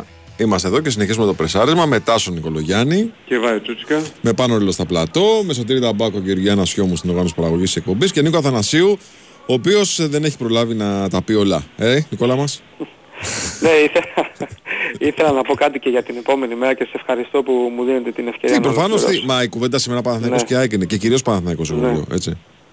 Ναι. Ε, καταλαβαίνω ότι αυτή τη στιγμή στο πράσινο στρατόπεδο υπάρχει πολύ μεγάλη πίκρα, τα είπαμε και πριν, απογοήτευση. Ε, είναι ένα ψυχολογικό άδειασμα, αυτό το οποίο λογικά νιώθουν όλοι στον Παναθηναϊκό, αλλά εδώ θα πρέπει να υπάρξει ένας μεγάλος διαχωρισμός, ότι όλα αυτά τα α, συναισθήματα τα οποία νιώθουν σήμερα στον Παναθηναϊκό θα πρέπει να αποτελέσουν την κινητήριο δύναμη θα πρέπει να αποτελέσουν το, να αποτελέσουν το καύσιμο ώστε ο Παναθηναϊκός αυτό το καλοκαίρι να γίνει ακόμα πιο ισχυρός σε όλα τα επίπεδα. Δεν πρέπει σε καμία περίπτωση το φινάλε της φετινής αγωνιστικής περίοδου και ενώ ο Παναθηναϊκός έχει κάνει μια πραγματική υπέρβαση και έχει φέρει τον κόσμο του ξανά δίπλα του, δεν πρέπει η κατάληξη της φετινής σεζόν α, να φέρει ένα πισωγύρισμα στον Παναθηναϊκό και από αυτά που μαθαίνουμε όλο το προηγούμενο διάστημα, δεν ξέρω και ο Τάσος α, τι γνώμη έχει, ο Παναθηναϊκός αυτό το καλοκαίρι θα προσπαθήσει να γίνει ακόμα καλύτερος και είναι υποχρεωμένος απέναντι στον ίδιο τον εαυτό να γίνει καλύτερος αυτό το καλοκαίρι σε όλα τα επίπεδα έχοντας μπροστά του αυτό το καλοκαίρι μια πολύ μεγάλη πρόκληση α, την επιστροφή του σε ευρωπαϊκούς ομίλους και να κυνηγήσει το απόλυτο όνειρο, όσο δύσκολο και αν φαντάζει, είναι ποδόσφαιρο και είναι υποχρεωμένος να το κυνηγήσει, να φτάσει μέχρι το τέλος α, στα προκριματικά του, του Champions League. Όλα αυτά τα συναισθήματα λοιπόν τα αρνητικά που υπάρχουν σήμερα θα πρέπει να γίνουν η κινητήριος δύναμη του Παναθηναϊκού για, για το καλοκαίρι που έρχεται. Εγώ έτσι το βλέπω. Σίγουρα δεν πρέπει. Ε, καλά, δεν νομίζω Ε, ναι. Μμμ, Όχι αυτό τόσο που ναι. λες είναι το, μμμ, το, το λογικό. μμμ. Το αυτονόητο, πώς να σου το πω. Δεν νομίζω ότι θα υπάρχει κάτι. Εγώ, εγώ αυτό που είπα και στον πρόλογο Νίκο είναι ότι θα πρέπει ο Παναθηναϊκός να κάτσει να, δουν- να δουν η δίκηση και ο Γιωβάνοβιτς κάποια πράγματα μεταγραφικά. Μμμ. Ε, να έρθουν κάποιοι παίκτες καλύτεροι από αυτούς που έχει τώρα, έτσι ώστε να ανέβει και άλλο επίπεδο την ομάδα. Μην ξεχνάμε και να μεγαλώσει το ρόστρο 100% έτσι. Μμμ. Γιατί μην ξεχνάμε του χρόνου, εάν πάνε όλα καλά και η ομάδα μπει σε ευρωπαϊκούς ομίλους, θα έχει δύο παιχνίδια την εβδομάδα, δεν θα είναι τόσο απλό. Έτσι. Βέβαια, Το βέβαια. πρώτο και Αυτό κύριο είναι εννοώ. αυτό δηλαδή. Ναι, ναι, αυτό εννοώ. Απλά δεν ήθελα, ξέρεις, να το τραβήξω κι άλλο, μη σας φάω άλλο χρόνο. Παιδιά, Αλλά, εγώ θυμίζω, ναι. εγώ θυμ- δεν τρως καθόλου χρονονικός Ναι, που δεν ναι. τα κάνουμε και σήμερα αυτά τα πράγματα και είναι. Μμμ. Εγώ λέω λοιπόν το εξής, ότι ο Παναθηναϊκός θυμίζω την περασμένη σεζόν που επέστρεψε στην Ευρώπη είχε βάλει ως στόχο να κάνει πρωταθλητισμό την επόμενη χρονιά. Στην αρχή της σεζόν, ο Ιβάν Γιοβάνοβιτ είπε ότι στόχος μας είναι οι πρώτες δύο θέσεις. Ο Παναθηναϊκός λοιπόν βρέθηκε σε μια θέση να διεκδικεί το πρωτάθλημα και μάλιστα στο 90% της κούρσας ήταν κεφάλι μπροστά. κάνοντας την υπέρβαση της υπέρβασης ο υπέρβασης. Λέω λοιπόν ότι αυτό το πράγμα θα είναι το μεγαλύτερο έγκλημα αν το ξεχάσουμε. Μμμ. Γι' αυτό και εγώ το αναφέρω σήμερα και το αναφέραμε και πριν από το σήμερα και το θυμάστε γιατί είναι πάρα πολύ δύσκολο, ε, όχι δεν μιλάω για τον Παναθηναϊκό ως ε, διοίκηση γιατί ε, αυτό που λέει και ο Τάσος είναι το αυτονόητο, είναι το λογικό και αυτό θα γίνει. Απλά το λέω για τον κόσμο, ο- αυτό που μας ακούει και μπορεί ε, να προσπαθήσει τέλος πάντων να καθαρίσει το μυαλό του από τα συναισθήματα τα οποία υπάρχουν, ότι ο Παναθηναϊκός φέτος ε, εκπλήρωσε τους στόχους τους οποίους είχε θέσει ο προπονητής του, χάνοντας μια μεγάλη ευκαιρία να πάρει το πρωτάθλημα και γι' αυτό υπάρχει και η πίκρα που ανέφερα πριν, αλλά ευτυχώς αυτά τα δύο χρόνια με την κατάκτηση του κυπέλου το 22, με τη διεκδίκηση του πρωταθλήματος το 23, ο Παναθηναϊκός έχει έναν κορμό, έχει έναν εξαιρετικό προπονητή, έχει πράγματα στα οποία μπορεί να προσθέσει ακόμα α, καλύτερα υλικά και να φτιάξει μια ομάδα η οποία θα συνεχίσει να κάνει περήφανο τον κόσμο. Και επίσης, παιδιά, να σου πω κάτι. Όταν τε- τσαντίζεσαι που κόντρα στις προβλέψεις χάνεις το νήμα μια κούρσα, ε, μόνο περήφανος μπορείς να νιώθεις. Που τσαντίζεσαι που χάνεις το νήμα μια κούρσα. Ενώ οι προβλέψεις είναι όλες εναντίον σου. Όλα αυτά λοιπόν όταν κρυώσεις το μυαλό, όταν κρυώσεις το αίμα, όταν πέσουν οι παλμοί, καλό θα είναι να αξιοποιηθούν ως σκέψεις. Και τελικά δικαιώθηκαν και όλοι εκείνοι που έλεγαν ότι ο Παναθηναϊκός δεν θα αντέξει. Ε. Θυμάστε βέβαια. Τάσο, ε, πέμπτη, έκτη Ναι, ναι, αγωνιστική, ναι, δεν θα τέταρτη, αντέξει. δεν είναι καλός, δεν είναι τώρα. Νίκο, δεν είναι να σου καλός. πω ένα να γελάσεις. 35η αγωνιστική φτάσαμε για να πέσει ο Παναθηναϊκός από την κορυφή. Λοιπόν, για να ξέρουμε και τι ακούμε σου και πω τι κάτι να λέμε. γελάσεις. Ναι, για πες. Μου στέλνουν τώρα μηνύματα Ναι, και συγκεκριμένα που μου λένε ότι κάποιοι ξυπνητζίδες, από αυτούς που ανέφερες πριν, ναι, ότι θα πρέπει, δεν είπε στη διοίκηση να πάει δικαστικά. ναι, βέβαια. Ναι. Ε, κάναν τους ξυπνητζίδες μέχρι πριν από λ- λίγες ώρες, πριν μια μέρα. Κατέβασαν τα post που είχαν στο facebook. Εντάξει, υπάρχουν και screenshots, φιλέ. Ε; Υπάρχουν και screenshots. Ναι, εντάξει, απλά θέλω να σου πω για το Καραγκιόζηλίκη της σημερινής δημοσιογραφίας του 2023. Τέλος πάντων. Εγώ, εγώ, επειδή δεν θέλω να το πηγαίνω εκδικητικά από ένα σημείο και μετά, ούτε έχω να χωρίσω κάτι με κάποιον. Εντάξει, το θέμα είναι ε, το επάγγελμα το δικό μας στο σύνολό του. Εντάξει. Αν αυτοί οι άνθρωποι, όποιοι και αν είναι τώρα, δ- μπορεί να είναι δύο εγώ να έχω δει, εσύ να έχεις, 10, να έχεις δει 10, άλλος να έχει δει 15. Αν δεν το καταλάβεις αυτό που έχεις κάνει το λάθος σου, και όχι κουτοπώνυρα για να μην σε τρέχουνε, να το καταλάβεις πραγματικά. Εντάξει, θα δούμε, θα μας δώσει η ζωή και άλλες ευκαιρίες στο μέλλον να δούμε αν την κατάλαβαν τη, τη βλακεία τους ή όχι. Εγώ τουλάχιστον, γιατί για τον εαυτό μου μόνο μπορώ να μιλήσω, για ένα πρωτάθλημα καραγκιόζης δεν θα γίνω. Αυτά κύριε. Ευχαριστούμε κύριε. Να είστε καλά. Καλή Καλή σας μέρα συνέχεια. κύριε. Καλή σας μέρα. Καλή σας μέρα. Έχουμε break κύριε. Έχουμε break. Πάμε ένα break και επιστρέφουμε. Η Winsport FM 94,6. Generous, generous, ήρων είναι και όλοι το θέλουν. Generous, απ' την τσέπη λιγότερα φεύγουν.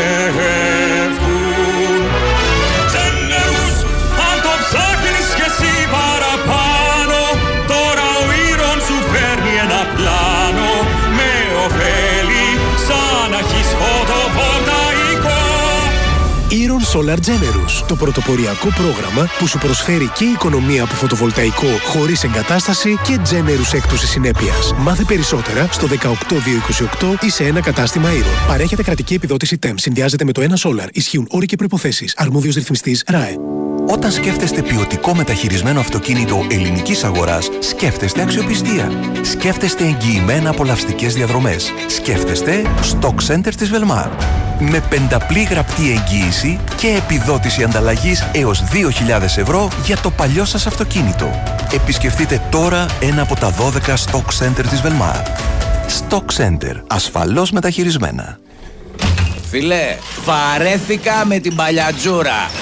Θα την πετάξω από τον τρίτο. Μη, μη, τι πας να κάνεις; Δεν χρειάζεται να απελπίζεσαι με τις παλιές σου συσκευές. Τώρα Public και MediaMarkt μαζί και για το πρόγραμμα Ανακυκλώνω αλλάζω συσκευή. Άλλαξε ψυγείο, καταψύκτικη κλιματιστικά με επιδότηση έως 50%, δωρεάν εγκατάσταση και με 36 χαμηλές δόσεις χωρίς πιστοτική. Και μην ξεχνάς, μόνο εδώ δωροεπιταγή αξίας έως 100 ευρώ για δικαιούχους 2 ή 3 βάουτσερ. Εσύ θα μείνεις με το παλιό. Public MediaMarkt. Ισχύουν όροι και προϋποθέσεις. Η Winsport FM 94,6. Sensual, Λοιπόν, πάμε τώρα, συνεχίζουμε. Πάμε παρακάτω. Πάμε στον Ολυμπιακό, ο οποίος ε, χθες πήρε το ματ, τελειώνει καλά τη σεζόν και τώρα πάει σε ένα τελικό με τον ΠΑΟΚ. Τελικό για την τρίτη θέση που δεν ξέρω αν θα παίξει ρόλο, αλλά τέλος πάντων ε, ο Ολυμπιακός όπως έδειξε στα τελευταία δύο παιχνίδια. Λογικά, Νικόλα μου, καλημέρα καταρχάς. Καλημέρα, κύριε. Θέλει να το κάνει και Καλημέρα, αυτό, να το κάνει και αυτό και μετά, οκ, αν του βγει από το κύπελο η Καλίδης, έχει καλώς, αλλιώς πάμε παρακάτω. Όπως το λες. Δεν κρατάει την τύχη στα χέρια του. Ε, γιατί ο ΠΑΟΚ αν πάρει το κύπελο αυτός θα, είναι, θα πάρει το εισιτήριο για τον Europa League. Αυτό είναι αλήθεια. Αλλά θέλω να συνεχίσει έτσι όπως εμφανίστηκε με ΑΕΚ και Παναθηναϊκό. Να σταθούμε λίγο στο, στο χθεσινό παιχνίδι. Όχι αγωνιστικά. Ε, γιατί μετρώει να το πω. Όταν σε βρίζουν και σε ειρωνεύονται γιατί λέμε ε, από αυτή τη συχνότητα τις τελευταίες μέρες κόντρα στην παραφιλολογία που ακούγονταν ότι είναι Ολυμπιακός Παναθηναϊκός τελεία παύλα όλα τα άλλα τα κόβερεσαι ε, έρχεται το 1-0 χθες και σήμερα όλοι εκείνοι που στέλνανε μηνύματα ε, με όλο αυτό το περιεχόμενο είναι εξαφανισμένοι, έχουν διαγράψει ό,τι υπάρχει και δεν υπάρχει. Μιλάω σε προσωπικό επίπεδο, δεν ξέρω τι γίνεται παραπέρα γιατί δεν πολύ ασχολούμαι και με τα, με τα social media. Εντάξει. Ε, δεν έχω να πω κάτι άλλο. Δεν χρειάζεται να Πήραν πεις. την απάντηση που έπρεπε να πάρουν. Ναι, δεν χρειάζεται να πεις κιόλας. Λοιπόν, ε, από εκεί και πέρα ο Ολυμπιακός όπως είπες ε, έχει ένα παιχνίδι τώρα με τον α, ΠΑΟΚ.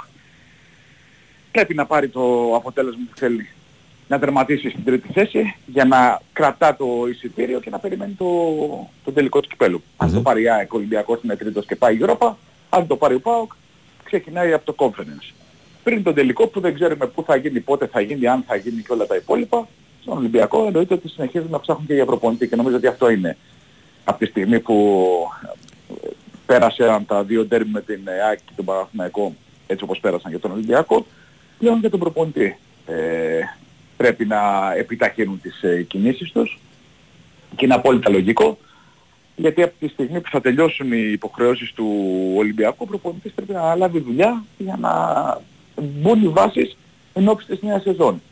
Γιατί το λέγαμε και τις προηγούμενες μέρες υπάρχει ξεσκατάρισμα.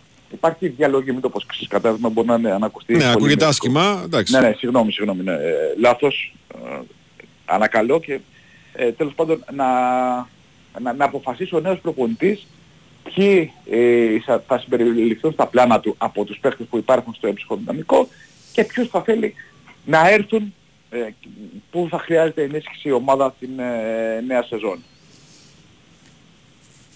Συνεχίζεται αυτό το σύριαλ με τον α, προπονητή, είναι του Ρεμπρόφ σίγουρα, είναι του Κρέσπο σίγουρα. Α, συνεχώς όσο δεν κλείνει ο Ολυμπιακός προπονητές καταλαβαίνουμε ότι οι διάφοροι μάνατζερ συνεχίζουν να, να προτείνουν. Αυτό που ξέρουν είναι ότι η λίστα έχει μικρύνει πάρα πολύ, η λίστα που, των υποψήφιων προπονητών που έχουν οι άνθρωποι του Ολυμπιακού στα χέρια τους. Ε, και μένει να δούμε πότε θα ολοκληρωθεί αυτό το, το θέμα. Πότε θα κλείσει για τον Ολυμπιακό έτσι όπως πρέπει να, να κλείσει. Δεν χρειάζεται να κάνεις ρεπορτάζ για να καταλάβεις ότι δεν μπορεί να τραβήξει αυτό το θέμα, ότι δεν μπορεί να πάει μακριά. Κοίταξε, και έχει, Λογικό. καθυστερήσει, και έχει καθυστερήσει ήδη. Έτσι. Δηλαδή, στη λογική που λειτουργήσε ο Ολυμπιακός όταν έφερε το Μαρτίνς, εκείνον τον Απρίλιο 2018, καλά θυμάμαι, Ναι. Ναι, ναι, ναι. Συμφωνώ σε αυτό που λες. θα αλλά έπρεπε να δεν πάει και γίνεται- φέτος. Ναι. Ναι, δεν γίνεται να, να βρεις πάντα α, ένα προπονητή ε, που θα έρθει, που θα ικανοποιεί τα θέλω σου και θα α, έχει συμφωνήσει από τόσο νωρίς. Γιατί ε, θα πρέπει να υπάρχουν ειδικές συνθήκες. Δηλαδή, ή να είναι άνεργος ή να λέγει το συμβόλαιο του το καλοκαίρι. Ναι, ναι. Ε, Καταλαβαίνω, καταλαβαίνω από την αναζήτηση που κάνει ο Ολυμπιακός ότι ένα από, τα, από τις ε, καλές υποψηφιότητες, τις δυνατές, τις γερές, ήταν του Αργεντινού που είναι στην, ε, στο Μεξικό. Μαρτίνες. Του Μαρτίνες. Που όμως δεσμεύεται με συμβόλαιο. Δηλαδή, αν ήταν Ακριβώς. ελεύθερος αυτός, ίσως να είχαμε γάμο. Ίσως λέω. Ναι. Έτσι. Ναι, να είχαμε πάει στην περίπτωση Μαρτίν. Ναι, ναι, ναι. ναι. Ναι. Ίσως να είχαμε Σωστό. γάμο. Σωστό, ναι. Αλλά δεν είναι ελεύθερος. Ναι. Γι' αυτό σου λέω, το να έχεις κλείσει ένα προπονητή ε, να έρθει να αναλάβει την ομάδα να την ξέρει από τον Μάρτιο τον Απρίλη πολύ πριν το φινάλε του πρωταθλήματος καταλαβαίνουμε όλοι ότι ε, ή θα πρέπει να τελειώνει το συμβόλαιό του το καλοκαίρι που απλά θα είχε συμφωνήσει, δεν θα μπορούσε να παρατήσει την ομάδα του και να έρχεται να βλέπει τον Ολυμπιακό ή να ήταν άνεργος. Ξαναλέω, η λίστα μικραίνει και ε, εικάζω ότι ε, σύντομα θα έχουμε, θα έχουμε αποτέλεσμα στην, ε, στις προσπάθειες, ε, στις συζητήσεις των ανθρώπων του Ολυμπιακού. Τώρα, Νίκο, αυτό το σχήμα με τα τρία χαφ που το βάλε στα δύο παιχνίδια με ΑΕΚ και Παναθηναϊκό Ανικό να το θεωρήσουμε ως βάση και για το μάτς με τον Μπάοκ. Γιατί ο Ολυμπιακός πάει για δύο αποτελέσματα, έτσι, Δούμπα; Ναι, κοίταξε, η λογική λέει ότι από τη στιγμή που αποδίδει, ε, λογικά θα το δούμε και στην Τούμπα. Και δεν ξέρω και ξαναλέω πότε θα γίνει για το, και το λέω καλό του, το τελικό, ότι αν είναι στο εξωτερικό και γίνει ε, πριν τις εκλογές, μα μετά το ΠΑΟΚ, αν είναι μετά, φαντάζομαι ότι θα είναι η, στο παιχνίδι με τον, α, με τον Ολυμπιακό. Επιμένουν και ρωτάνε εδώ κάποιοι αν υπάρχει θέμα Ολυμπιακού Λουτσέσκου. Έχει συμβόλαιο με τον ΠΑΟΚ. Μμ. Ε,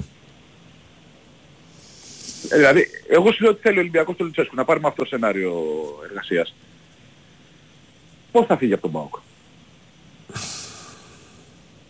Αν τον διώξει ο ΠΑΟΚ, πότε θα τον διώξει; Και αν τον διώξει ο Ολυμπιακός δεν μπορεί να περιμένει εξελίξη. ΠΑΟΚ. Αν υποθέσουμε, ξαναλέω, ότι ενδιαφέρει ο Λουτσέσκου τον Ολυμπιακό. Και το λέω στη λογική γιατί ο πριν κλείσει το Μαρτίνι τον ήθελε ο Λουτσέσκου. Τότε. Ναι, ναι. Τώρα δεν πρόκειται από το ρεπορτάζ. Το ρεπορτάζ ξαναλέω είναι ε, Ρεμπρόφ, είναι Κρέσπο, είναι Μαρτίνες, με τα προβλήματα που υπάρχουν. Α, και υπάρχει κι άλλος ένας που δεν έχει δει το φως της δημοσιότητας στο όνομά του α, και φαντάζομαι και γι' αυτό θα ξέρουμε περισσότερα τις επόμενες ημέρες. Μάλιστα. Ωραία. Νίκολα, μου ευχαριστούμε πολύ. Αυτά. Λοιπόν, με αφορμή τα όσα είπε και ο Νικόλας στο ξεκίνημα, Τάσο, έχουμε και παρατηρήσεις εδώ από φίλους, από φίλους ακροατές, από φίλους συναδέλφους. Λέει ότι λέμε συνεχώς για την νίκη του Ολυμπιακού και λέμε ότι το παιχνίδι αυτό ήταν μένο. Ε, αλλά δεν σημαίνει ότι αν ο Παναθηναϊκός κέρδιζε θα ήταν στημένο. Έτσι. Προφανώς, σε καμιά περίπτωση, για όλους τους κανονικούς, αν το λέει χθεσινό αυτό, μάτς ότι άμα κέρδιζε ο Παναθηναϊκός. όχι, να το πούμε και έτσι, για να γίνει κατανοητό. Αλλά βέβαια, εδώ έρχομαι να συμφωνήσω, να, να τονίσω το εξής. Ότι αν ο Παναθηναϊκός εχθές κέρδιζε ακόμα και αυτό το ματ που είχε δοκάρει ο Εμβιλά, που πέφτανε οι παίχτες του Ολυμπιακού στα πλάγια μέχρι το 95, που το μάχτηκε τελείως στα ίσια. Αν το κέρδιζε ο Παναθηναϊκός όμως παρόλα αυτά το παιχνίδι, για κάποιους θα ήταν στημένο. Καλά, αυτό είπε και ο Νέξου είναι. Η λύση Ε, εντάξει. και. με τους προπαγανδιστές θα έχουμε πει. Πάμε τζορμπά. Σε λίγο, ή λεφτά μου τα μπάκος, ή μου λέει σε λίγο. Α, σε λίγο μου λέει. Τζορμπά, εγώ να σας πω λοιπόν ότι θα κλείσουν τα σχολεία σε λίγες μέρες και σκέφτομαι όλους εσάς που έχετε και παιδιά. Όλο και περισσότερο θα είναι έξω και τα παιδιά, παιδιά είναι, θα παίξουν, θα λερωθούν και όπου να είναι θα ξεκινήσουν και τα μπάνια στη θάλασσα. Τι χρειάζεσαι, ακόμα περισσότερο ζεστό νερό για το μπάνιο τους μετά το παιχνίδι και τη θάλασσα. Και βέβαια δεν είναι και πολύ έξυπνο να ανάβει θερμοσύφωνα με τόσο ήλιο. Τι είναι έξυπνο, να βάλεις ηλιακό θερμοσύφωνα καλπάκ και να έχεις ζεστό νερό με οικονομία κάθε μέρα. Ηλιακοί θερμοσύφωνες με αξεπέραστη τεχνολογία, βραβευμένο σχεδιασμό και την πιστοποίηση αποδοτικότητας Solar Keymark, δηλαδή τη μέγιστη πιστοποιημένη απόδοση. Και να σου πω και ένα άλλο νέο, πρόκειται σύντομα να επιδοτηθεί αντικατάσταση των ενεργοβόρων ηλεκτρικών θερμοσυφώνων με νέους σύγχρονης τεχνολογίας ηλιακούς θερμοσύφωνες και η επιδότηση θα κυμαίνεται από 50 έως 60%. Η πλατφόρμα αναμένεται να ανοίξει τώρα, αυτές τις μέρες, αρχές Μαου. Ευκαιρία να εγκαταστήσεις το δικό σου καλπάκ. Έχουμε τζόρμπα. Τι κάνετε, κύριε, πώς είστε; Γεια σας, καλημέρα, καλά εσείς; Τα απολύτω απαραίτητα κάνατε χθες, ε; Το απόλυτο; Τα απολύτω απαραίτητα, λέω, κάνατε χθες. Ε, ναι, μια από τα ίδια, τα, τα γνωστά Ναι. του, του ΠΑΟΚ. Δηλαδή μια καλή προσπάθεια δημιουργικά, αρκετές ευκαιρίες οι οποίες ε, χάθηκαν.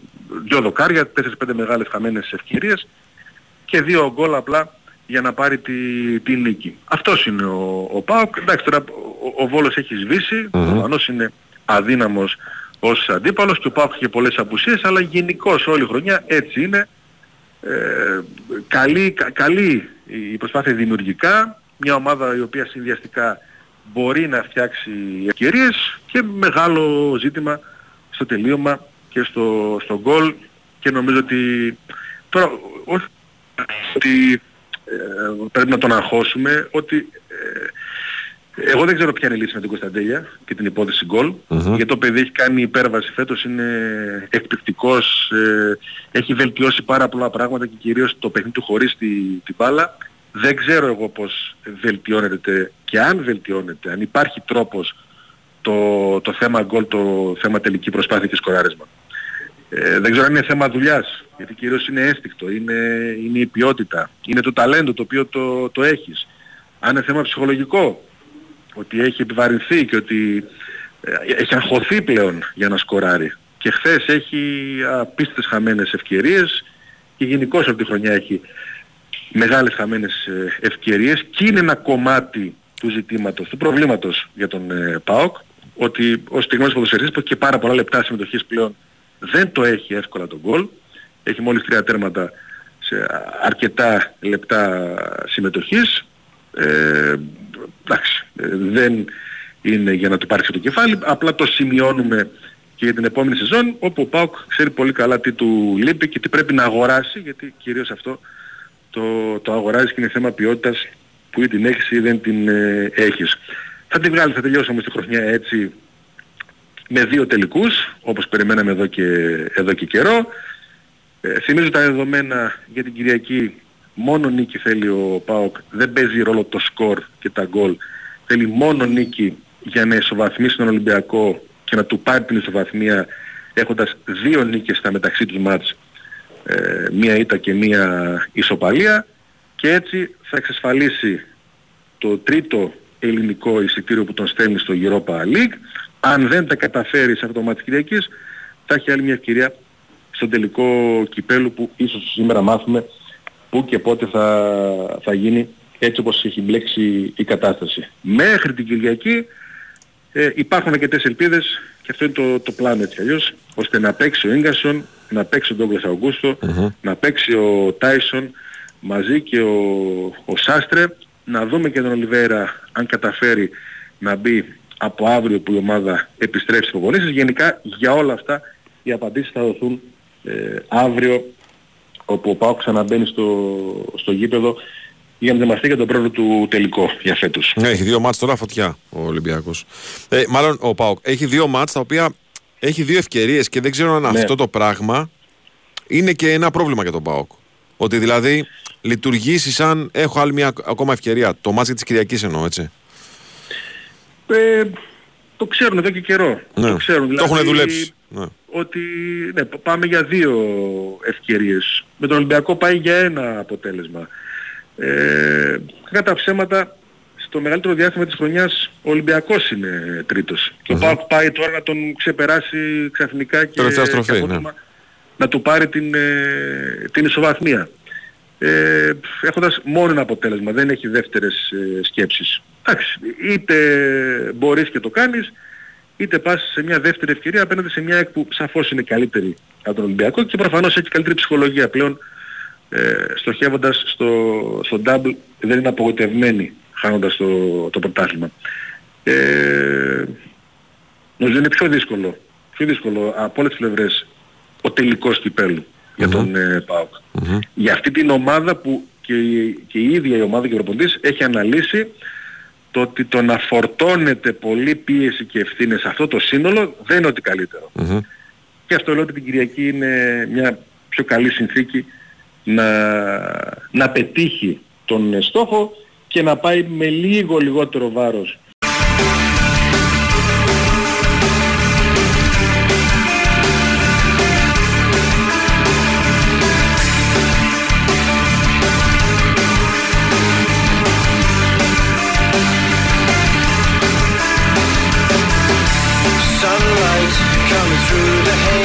haze. Τώρα μας επιστρέψαμε λίγο μετά τις 11.30 μπει Winsport FM 94,6 Το πρεσάζ μας συνεχίζεται μετά στον Νικολογιάννη Και Βάιο Τσούτσικα. με πάνω όλο στα πλατό, με Σωτήρη Ταμπάκο Γεωργιάννα Σιώμου στην οργάνωση παραγωγής της εκπομπής. Πάμε τώρα Σαλονίκη ξανά. Αλέξη Σαββόπουλος είναι μαζί μας. Καλημέρα σας κύριε, τι κάνετε; Καλημέρα, καλημέρα παιδιά, καλά. Πώς είστε; Μια χαρά. Καλημέρα. Καλά είμαστε. Δόξα τω Θεώ. Πες μας λίγο για το τι αφήνει το μάτι στον Άρη και τι γίνεται από εδώ και πέρα στον Άρη, έτσι. Ναι, εντάξει, από εδώ και πέρα είναι νομίζω Αυτή είναι η απειροστή ουσία, ναι. σημαντικό. ναι. Ε, στον Άρη από το τι έγινε χθες, ο Άρης χθες, κοίτα, όταν, όταν δεν είχε την μπάλα ήταν πιο επικίνδυνος. Όταν του την έδωσε η ΑΕΚ την μπάλα και προς το τέλος του πρώτου ημιχρόνου αλλά και στο, στο ολόκληρο ουσιαστικά το δεύτερο ημιχρόνο όταν ε, ε, κάτσε να υπερασπιστεί και το υπερασπίστηκε σχετικά εύκολα αυτό το, το 1-2 από το πρώτο ημίχρονο, ο Άρης είχε φοβερά θέματα να φτιάξει παιχνίδι. Ε, δυσκολεύτηκε πάρα πολύ. Δεν έκανε στο δεύτερο μήχρονο νομίζω κάποια αξιόλογη τελική που δεν, ε, δεν σημειώσαμε στην αιστεία του Αθανασιάδη. Ε, και αυτό είναι το γνωστό πρόβλημα όταν ο Άρης βρίσκει απέναντί του οργανωμένες, ε, οργανωμένες άμυνες. Δεν είχε τον τρόπο να τη, να τη διασπάσει. Ναι, η αλήθεια στο αυτή πρώτο την άμυνα. ημίχρονο, στο πρώτο ημίχρονο υπήρχαν χώροι τους οποίους έβρισκε ο Ναι. Άρης με σχετική άνεση, έτσι, τους έβρισκε τους χώρους. Σωστά, ναι. Όταν δηλαδή, όταν δηλαδή έκλεβε κάποιες μπάλες και έφευγε στην- στο δικό του επιθετικό transition γινόταν απειλητικός. Και κάπως έτσι ήρθε και τον γκολ, το πέναλτι. Ε, ο- και στο διάστημα μετά του 1-1 είχε αυτές τις δύο καλές ευκαιρίες, μια με τον Γκρέι και μια με τον Ταρίτα εκείνη τη χαρακτηριστική τη μεγάλη ευκαιρία του πρώτου ημιχρόνου. Ε, στο δεύτερο Αυτή ημίχρονο νομίζω ήταν ήταν- offside όμως.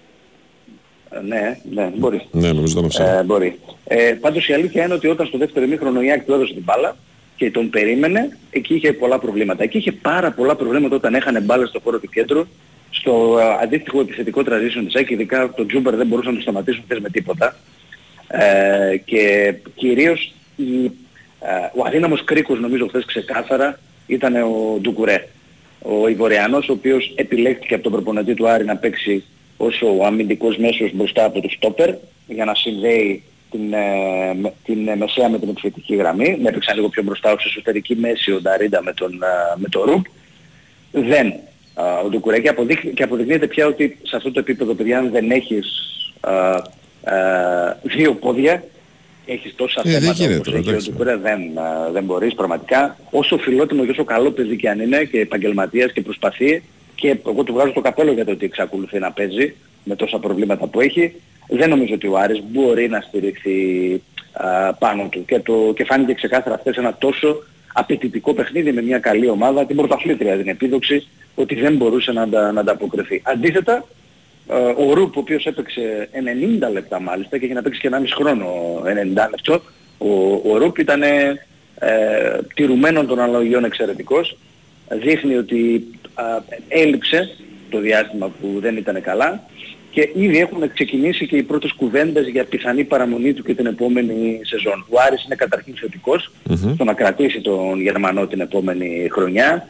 Ε, θυμίζω ότι είχε έρθει μέχρι το καλοκαίρι και θα τα ξαναλέγανε οι δύο πλευρές στο τέλος της σεζόν, κάτι που ήδη έχει αρχίσει να, να συμβαίνει. Το θέμα είναι τώρα ε, να δούμε και το Άρης στο οικονομικό τι έχει στο μυαλό του και ο παίκτης τι έχει στο, στο μυαλό του. Υπάρχει πάντως μια καταρχήν διάθεση και από τις δύο πλευρές να συνεχιστεί αυτή η συνεργασία και να αποτελέσει ένα παίκτη του βασικού κορμού για την επόμενη σεζόν. Αυτός ο Μπράμπετς, ο Νταρίντα, α, νομίζω ότι είναι ο Κουέστα, νομίζω ότι είναι τρεις-τέσσερις παίκτες, ο Μαζικού που θα αποτελέσουν έτσι ένα κορμό για την επόμενη σεζόν. Γιατί ε, υπάρχουν πολλοί που θα αποχωρήσουν. Για μένα ο Άρης έχει φοβερό, φοβερό έλλειμμα σε χαρακτήρες και επαγγελματισμό φέτος. Είναι πολλοί παίκτες οι οποίοι δεν ανταποκρίθηκαν σε αυτό. Πρώτος πρώτος εκείνος που μας αποχαιρέτησε και νωρίς αν το θυμάστε. Γιατί ήρθε, είδε και έφυγε χωρίς να τον α, πάρουμε και χαμπάρι. Αναφέρουμε στον Diop. Ε, και θα ακολουθήσουν, θα πάρουν δρόμο και άλλοι. Δηλαδή ε, η φύση του πειθαρχικού παραπτώματος το οποίο υπέπεσε χθες ο Μπράιαν Νταμπό ε, επιβεβαιώνει αυτό που σας, που σας περιγράφω. Τι Δηλαδή, έγινε με δεν αυτόν φτάνει- τώρα, τι μπορούμε να πούμε γι' ε, αυτό; τώρα εντάξει δεν μπορούμε να πούμε τώρα κάτι παραπάνω παιδιά, δεν χρειάζεται γιατί αυτό είναι μετά πολύ καφενιακό και πολύ Ναι. ε, ξεφεύγει, αλλά η φύση, επαναλαμβάνω, ε, ε, του, του, του πειθαρχικού παραπτώματος δεν επιτρέπει άλλη κουβέντα και νομίζω ότι ήταν το κύκνιο άσμα του, του Νταμπό στο, στον Άρη. Και με αφορμή αυτό και δεν είναι η πρώτη φορά που έχουν υποπέσει οι ποδοσφαιριστές του Άρη και ο Νταμπό σε πειθαρχικά παραπτώματα. Αυτό νομίζω δείχνει το δρόμο ξεκάθαρα στο Ρόμπερτ Παλίκουσα, το δρόμο που πρέπει να ακολουθήσει την επόμενη σεζόν. Δεν φτάνει να είσαι μόνο καλός παίκτης, α, πρέπει να είσαι και επαγγελματίας, πρέπει να είσαι και σοβαρός, πρέπει να είσαι και πρότυπο και κάποιοι παίκτες δεν το έχουν ε, αυτό το πράγμα. Ναι. Εντάξει, ένας από αυτούς είναι και ο, και ο Ντάμπο. Εντάξει, εσύ Εντάξει, ο προφανώς Γκρέι- ξε, ξέρεις λεπτομέρειες για να μιλάς έτσι, οκ. Οπότε λοιπόν, δεν μπορώ να σχολιάσουμε νομίζω κάτι ότι- πάνω σε αυτό το νομίζω θέμα. Ότι, ναι, νομίζω ότι μετά το χθεσινό δεν, δεν βλέπω πώς μπορεί αυτός ο παίκτης να συνεχίσει την ομάδα παρότι έχει και την επόμενη χρονιά συμβόλαιο. Είναι στους παίκτες που λογικά δεν θα είναι στα πλάνα. Α, θα έχουμε αρκετές ανακατατάξεις. Μμμ. Είμαστε πλέον ξεκάθαρα εν αναμονή αυτών των, των εξελίξεων. Ο Θόδωρος Καρυπίδης έχει δώσει τα κλειδιά στο Ρόμπερτ Παλίκουτσα. Του έχει πει να, να κάνει αυτός ό,τι νομίζει καλύτερο. Α, και νομίζω ότι και ο Κροάτης έχει σχεδόν ψηλοκαταλήξει και είναι έτοιμος να κάνει τις εισηγήσεις του στο, στο Θόδωρο Καρυπίδη, τουλάχιστον για το φετινό έμψυχο υλικό της, ε, της ομάδας. Θα σε, ρωτήσω, θα σε ρωτήσω κάτι το οποίο το άκουσα Δεν το έχω επιβεβαιώσει, δεν το έχω τσεκάρει γιατί χθες γινόταν ένας μικρός πανικός. Αλλά έφτασε στα αυτιά μου, κουβέντα κάνουμε, θα σε ρωτήσω. Υπάρχει περίπτωση ο Άρης να ασχοληθεί με την περίπτωση Φαν Βέερτ; Δεν το έχω ακούσει να σου πω την αλήθεια. Δεν το έχεις ακούσει. Δεν το έχω ακούσει. Όχι. Οκ. Δεν, δεν, έχει, δεν έχει υποπέσει κάτι εδώ στην αντίληψή μου. Αν ήξερα κάτι δεν είχα πρόβλημα. να Ναι, το όχι, ρωτήσω. προφανώς, δεν, εντάξει. γνωρίζω, δεν γνωρίζω. Και εγώ δεν το έχω τσεκάρει να σου πω την αλήθεια. Δεν το έχω. Απλά το άκουσα χθες και λέω. Ας το συζητήσουμε. Λέω ευκαιρία είναι. Ε, τώρα συμβόλαιο δεν έχει με την ΑΕΚ, δηλαδή δεν... Ε, οκ, ναι, και, αλλά... μάλιστα χθες, και μάλιστα χθες ήταν και εξαιρετικός, έτσι, και πο- πολύ καλή εμφάνιση. Ναι, αλλά η ΑΕΚ, ρε παιδί μου, στο βασικό της αγωνιστικό σχεδιασμό έχει το Φαν Βέερτ σε τελείως δευτεραγωνιστικό ρόλο. Μην κοιτάς που χθες ήταν όντως Ναι, αλλά είναι πολύ πιθανό να πουληθεί ο Λιβάι Γκαρσία, Βάγιε. Ναι. Τέλος πάντων. Εγώ, ναι, ε, γιατί ούτως ή άλλως πρόταση, ε, έχει την πρόταση της Μονπελιέ, ενδεχομένως να προκύψουν και άλλες προτάσεις από ό,τι, από ό,τι ξέρω μέχρι το, το επόμενο διάστημα, άρα είναι πιθανό ο βασικός της φορ να αποχωρήσει. Ναι. Και έχει τραυματία και τον Αραούχο. Πάση περιπτώσει πάντως δεν έχει ακουστεί καθόλου. Οκ, Δεν. Θα οκ. το ψάξω πάντως, μιας και μου δίνεις Ναι, ναι, την ναι, πάσα. ναι, ναι. Θα το- Και θα καλό το είναι να το συζητήσουμε και από αύριο αν έχεις κάτι νεότερο να μου πεις. Βεβαίως, βεβαίως. Ωραία, φίλε, ευχαριστώ πάρα πολύ. Μια χαρά. Καλημέρα, Ευχαριστώ, καλημέρα, Αλέξη. καλημέρα. Λοιπόν, πάμε μπασκετάκι, φίλε, σιγά σιγά. Πάμε, πάμε. Πάμε μπασκετάκι σιγά σιγά. 9.30 ώρα. Ξέρω, βέχει. Ε, λίγο. Ε; Προσπαθώ να το αποφύγω. Για πάμε. Ε, χα- χα- Τσαγάκι φτιάξε. Έτσι. ναι, ξέρω, ξέρω. Καμιά σου πίτσα, ξέρεις τώρα. Ξέρω. Τα, ε, τα έχεις περάσει άλλωστε. Ε, δύο φορές. εμπειρία, φίλε. Σε αυτά, τα, κόμματα, σε αυτά τα θέματα η εμπειρία παίζει πολύ μεγάλο ρόλο. Έχουμε Νικό. Έχουμε Νικό. Σε λίγο. Σε λίγο, φίλε, θα έχουμε Νικό. Ρέβα, λοιπόν, 9.30 είναι το μάτς ανάμεσα στον Ολυμπιακό και την ε, Φενέρ. Ε, ένα παιχνίδι το οποίο είναι πφ, τελικός πρόκρισης στο Final Four της ε, Λιθουανίας. Νίκος Ρέβας είναι εδώ να μας πει καταρχάς το βαθμό ετοιμότητας του Παπα-Νικολάου και από εκεί πέρα να κάνουμε κουβέντα για το τι πρέπει να κάνει ο Ολυμπιακός στο μάτς. Γεια σας κύριε Νίκο μας. Καλημέρα. Τι κάνετε, καλημέρα σας. Νίκο. Να πω βασικά περαστικά στον Τάσο. Ναι. Να είσαι καλά, Νίκο μου. Και δεύτερον, πριν πούμε για μπάσκετ, να πω ένα τεράστιο respect στον Ιβάν Γιωβάνοβιτς. Για μια ακόμη φορά. Ε, το έχω γράψει και στο Twitter. Νομίζω ότι είναι πραγματικά ε, μεγάλη τύχη. Ε, για τους αθλητικούς συντάκτες θα πω εγώ, που τουλάχιστον σεβόμαστε τον εαυτό μας νομίζω. Να έχουμε ένα τέτοιο προπονητή. Και τίποτα παραπάνω. Ε, αυτό θα το εκτιμήσουμε όταν φύγει, πιστεύω. Ε, να μην φύγει. Ε, Μην εντάξει, χρόνια. εγώ λέω κάποια στιγμή θα φύγει. Όταν φύγει θα το εκτιμήσουμε. Εντάξει, πραγματικά, ε, δε, ό,τι και να πεις είναι λίγο για όλη τους τη στάση, όλα τα χρονιά, όλο τον χρόνο. Αλλά το χθεσινό νομίζω ότι λέει πάρα πολλά και όποιος μπορεί να βγάλει τα κόκκινα, πράσινα, κίτρινα γυαλιά και ε, δει το πρόσωπό του ε, και γιατί τα λέει και πώς τα λέει, δεν εξυπηρετεί κανένα σκοπό, ε, νομίζω καταλαβαίνει πάρα πολλά. Το αφήνω εδώ γιατί δεν είναι το χωράφι μου, αλλά εντάξει. Λοιπόν, Πάμε στον ε, Ολυμπιακό. Παπα-Νικολάου, Ναι, πώς νομίζω είναι; από τη στιγμή που έπαιξε, έκανε χθες προπόνηση, νομίζω ότι δεν υπάρχει θέμα. Ε, του έχει χορηγηθεί η αντιβίωση, έχει μια αμυγδαλίτιδα βασικά, στο λαιμό είναι το, το πρόβλημα πιο πολύ. Ε, εντάξει, ας μην φωνάξεις πολύ σε περίπτωση πρόκρισης. θα παίξει, θα παίξει νομίζω. Θα παίξει. Οκ. Τώρα το, το πόσο επηρεασμένος θα είναι θα το δούμε. Θα το δούμε στο, στο παρκέ, αλλά νομίζω ότι ε, έχει την εμπειρία χρόνων για να διαχειριστεί τις καταστάσεις. Ευτυχώς δεν ήταν κάτι πιο σοβαρό και θα είναι κανονικά στο δεκάδα. Μάλιστα. Αυτό είναι το πρώτο, το πρώτο καλό νέο. Έτσι. Ακριβώς. Τώρα, τώρα, Ε, για, για να έρθουν τα επόμενα καλά νέα, θα πρέπει ο Ολυμπιακός κάτι να αλλάξει στην ε, προσέγγιση του αγώνα. Ίσως θα πρέπει να γίνει, να μπει στα παπούτσια της Φενέρ, δηλαδή να βαρέσει και αυτός περισσότερο από όσο βαράει. Ε, θεωρώ ότι σε αυτά τα παιχνίδια πάντα συμβαίνει αυτό. Ναι. Ε, νομίζω ότι και η πίεση της έδρας μπορεί να, να τον βοηθήσει σε αυτό. Ε, εντάξει δεν λέω τώρα να, να πάει στο όριο του αντιαθλητικού έτσι, απλά να παίξει ε, δυνατή άμυνα όπως έπαιξε η Φενέρ ε, στο τέταρτο παιχνίδι και της επιτράπηκε. Ναι. Ε, είναι δεδομένο αυτό ότι για να χαλάσεις την επίθεση του αντιπάλου πρέπει να το χεράκι να σε νιώσει το αντιπάλου λίγο έτσι. Δεν το συζητάμε. Ε, νομίζω όμως ότι πέρα από τακτικές και ε, προσωπικές αποδόσεις είναι παιχνίδια τα οποία παίζει ρόλο η αποφασιστικότητα, ε, η πνευματική ετοιμότητα, η παύλα ικανότητα θα πω εγώ ε, και κυρίως η εκτέλεση. Δηλαδή ε, δεν μπορώ να βρω άλλον τρόπο ο Ολυμπιακός να διασπάσει αυτό το, το ταμπούρι της Φενέρ ε, αν από την αρχή δεν ε, βάλει τα ελεύθερα σουτ. Γιατί σίγουρα θα το δημιουργήσει. Είναι ομάδα που κυκλοφορεί την μπάλα καλά. Είναι ομάδα που έχει τους παίκτες ε, να δημιουργήσουν και μόνοι τους κάποιο σουτ. Ε, αν αυτά τα σουτ δεν βρουν στόχο, ε, θεωρώ ότι όσο περνάει η ώρα η πίεση θα μεγαλώνει όλο και περισσότερο. Ε, και η Φενέρ θα παίρνει ακόμη περισσότερο κουράγιο και θάρρος να κάνει και δεύτερο διπλό στο σεφ και να περάσει. Έτσι, άλλωστε έχει τεράστια εμπειρία, ε, πολύ καλό προπονητή, πολύ καλό, καλούς παίχτες. Αν όμως ο Ολυμπιακός νομίζω δείξει αποφασιστικός από την πρώτη στιγμή, είναι σκληρός στην άμυνά του, μαζεύει το rebound και βγάλει όσο το δυνατόν περισσότερους πόντους στον ευνηδιασμό, γιατί ε, είναι κλειδί για μένα αυτό. Ε, και βάλει τα shoot, ε, δεν λέω να έχει ένα 60-70% έτσι, όχι κάτι αφύσικο, κάτι φυσιολογικό, κάτι Ναι, normal. ναι, ναι, ναι. Ε, θα έχει πολύ μεγάλη τύχη. Το μόνο ανησυχητικό στον, ε, στην περίπτωση του Ολυμπιακού, στο ζευγάρι αυτό, είναι ότι η Φενέρ έχει καταφέρει όλα τα παιχνίδια, έτσι, να τα... ακόμα και τα μάτς που έχασε, να τα παίξει σε ένα στυλ που, αυτοί, που βολεύουν αυτοί. Να βγάλει τον Ολυμπιακό από τη βόλεψή του. Ναι, Έτσι. αυτό, αυτό, αυτό έχει κάνει. Αυτό ακριβώς έχει κάνει. Ακόμα και τα παιχνίδια που έχασε, όπως το πες. Ε, σήμερα πρέπει ο Ολυμπιακός να κάνει το αντίθετο. Δηλαδή να, να σταματήσει να σκέφτεται πάρα πολύ, ε, να παίξει αυτό που μπορεί, να προσπαθήσει τουλάχιστον να παίξει αυτό που μπορεί. Να γυρίσει την μπάλα, να, να έχει κοψίματα, να διαβάζει τα mismatch, ε, να έχει φρεσκάδα, να έχει γρήγορη κυκλοφορία. Είδαμε πάρα πολλές φορές ότι ναι μεν καλή τακτική της Φενέρ, αλλά και ο Ολυμπιακός βοήθησε στο να, στο να μετουσιωθεί σε πράξη. Ναι. Όταν οι παίχτες της, ε, στο 2 και στο 3 και στο 4 που είναι ε, μακριά από τη ρακέτα είναι στατικοί και περιμένουν την κίνηση του playmaker, δεν μπορεί ο Ολυμπιακός να παίξει στο μπάσκετ και να αποδώσει τη φιλοσοφία του. Θέλει διαρκή κίνηση χωρίς την μπάλα, ε, θέλει πρέπει να μπερδεύσει και τον αντίπαλο, έτσι, να τον βάλει εκείνο σε σκέψη. Μέχρι στιγμής νομίζω ότι αυτό που έχει καταφέρει η Φενέρ είναι αυτό, ότι έχει κάνει τον Ολυμπιακό να σκέφτεται πάρα πολύ, ε, με αποτέλεσμα να του κόψει τη δημιουργία, να του περιορίσει πάρα πολύ την παραγωγικότητα ε, και να φέρει τα, παιχ- το παιχνίδια στα μέτρα της. Έτσι. Αν η Φενέρ ήταν ε, απόλυτα καλά ε, και είχε όλα τις τα, τα του, ε, να το πω έτσι, διαθέσιμα, όχι μόνο στη σειρά, αλλά και λίγο πριν από τη σειρά, Ναι. ούτως ώστε να έχει χημεία, μπορεί να λέμε τελείως διαφορετικά παιχνίδια. Αλλά ο Ιτούδης ξέρει ότι τώρα αυτό, αυτή είναι η συνταγή, ε, την, ε, την έχει ακολουθήσει πιστά ε, και έχει φέρει τη σειρά σε πέμπτο παιχνίδι. Που για μένα βέβαια δεν είναι αποτυχία, ξαναλέω. Ε, είναι μια πολύ μεγάλη ομάδα η Φέντερ, είναι ένας τεράστιος οργανισμός. Ε, πριν από 6 χρόνια ήταν πρωταθλήτρια Ευρώπης.